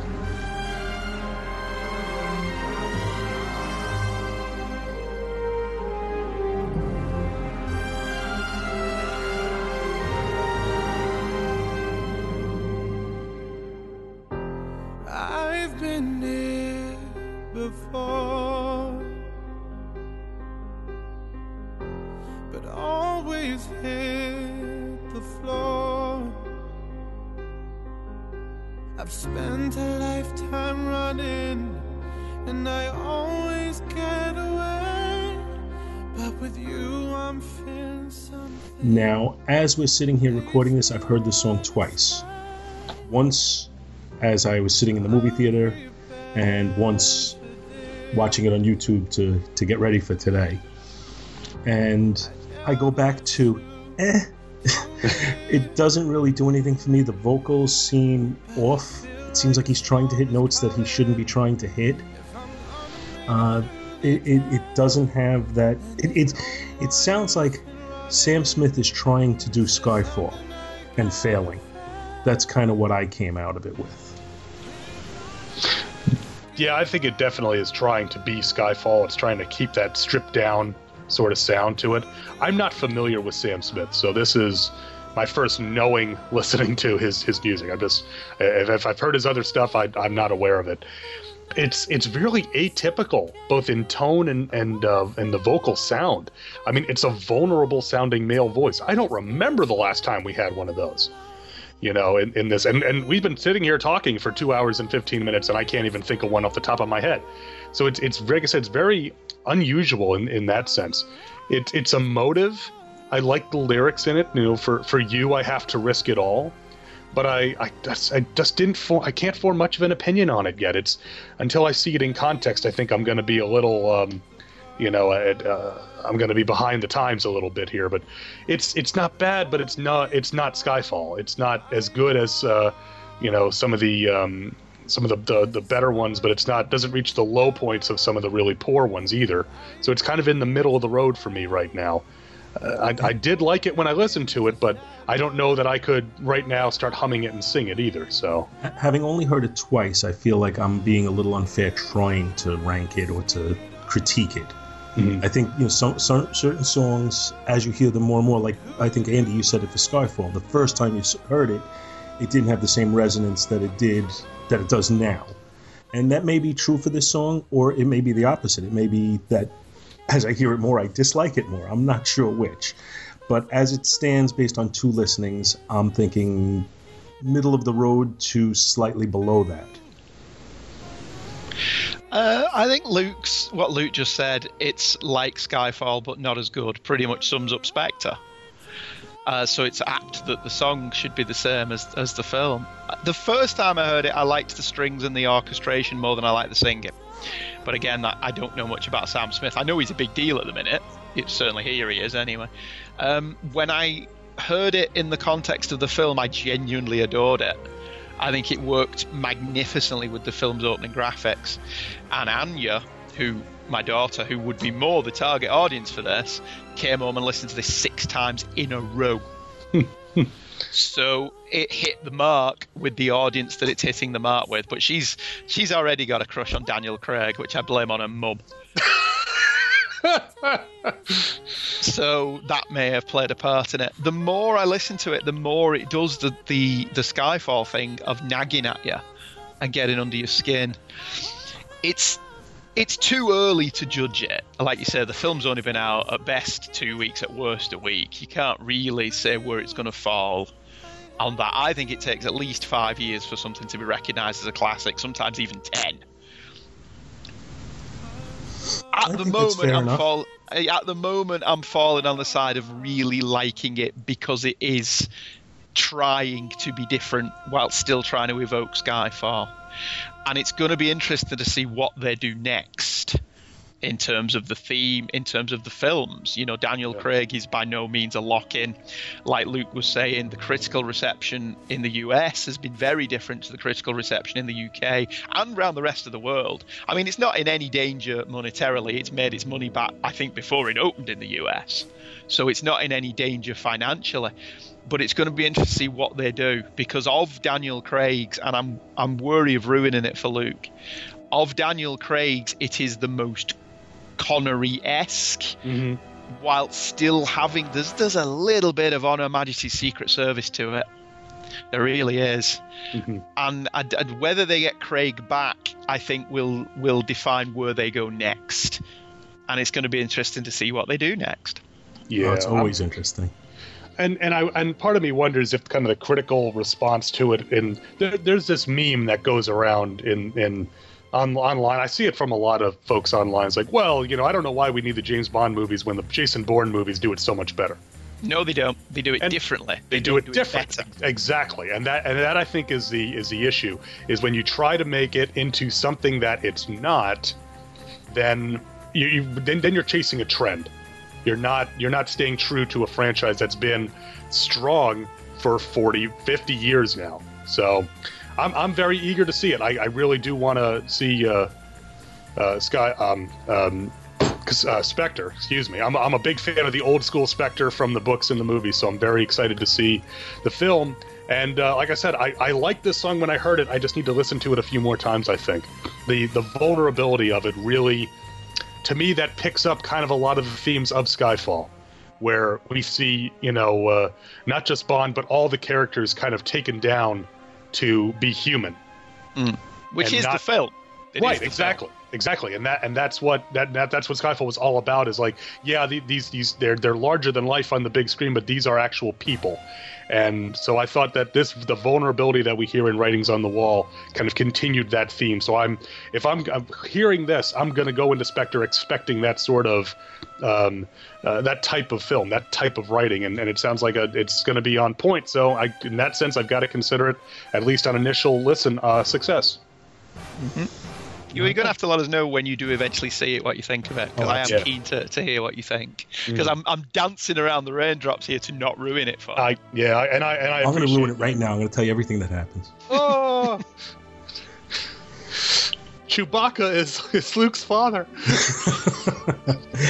okay, so I think that wraps up our uh, our long play episode, going through 53 years of James Bond songs, and I hope you've enjoyed listening to it. Thank you for joining us for for this musical journey, and Andy and Luke, thank you for joining me on this show that I've been wanting to do for quite some time. No, it was it was brilliant. It was a lot of fun. Thank you for asking us. I think the only thing we can be certain of is that James Bond will return.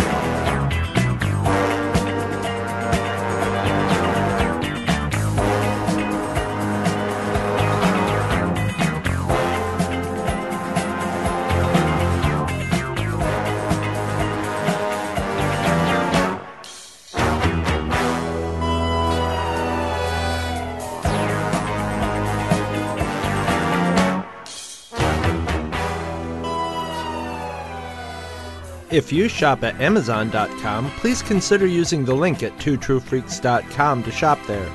If you use this link to go to Amazon and then you shop, Two True Freaks gets a little cut of what you buy and it doesn't cost you anything extra.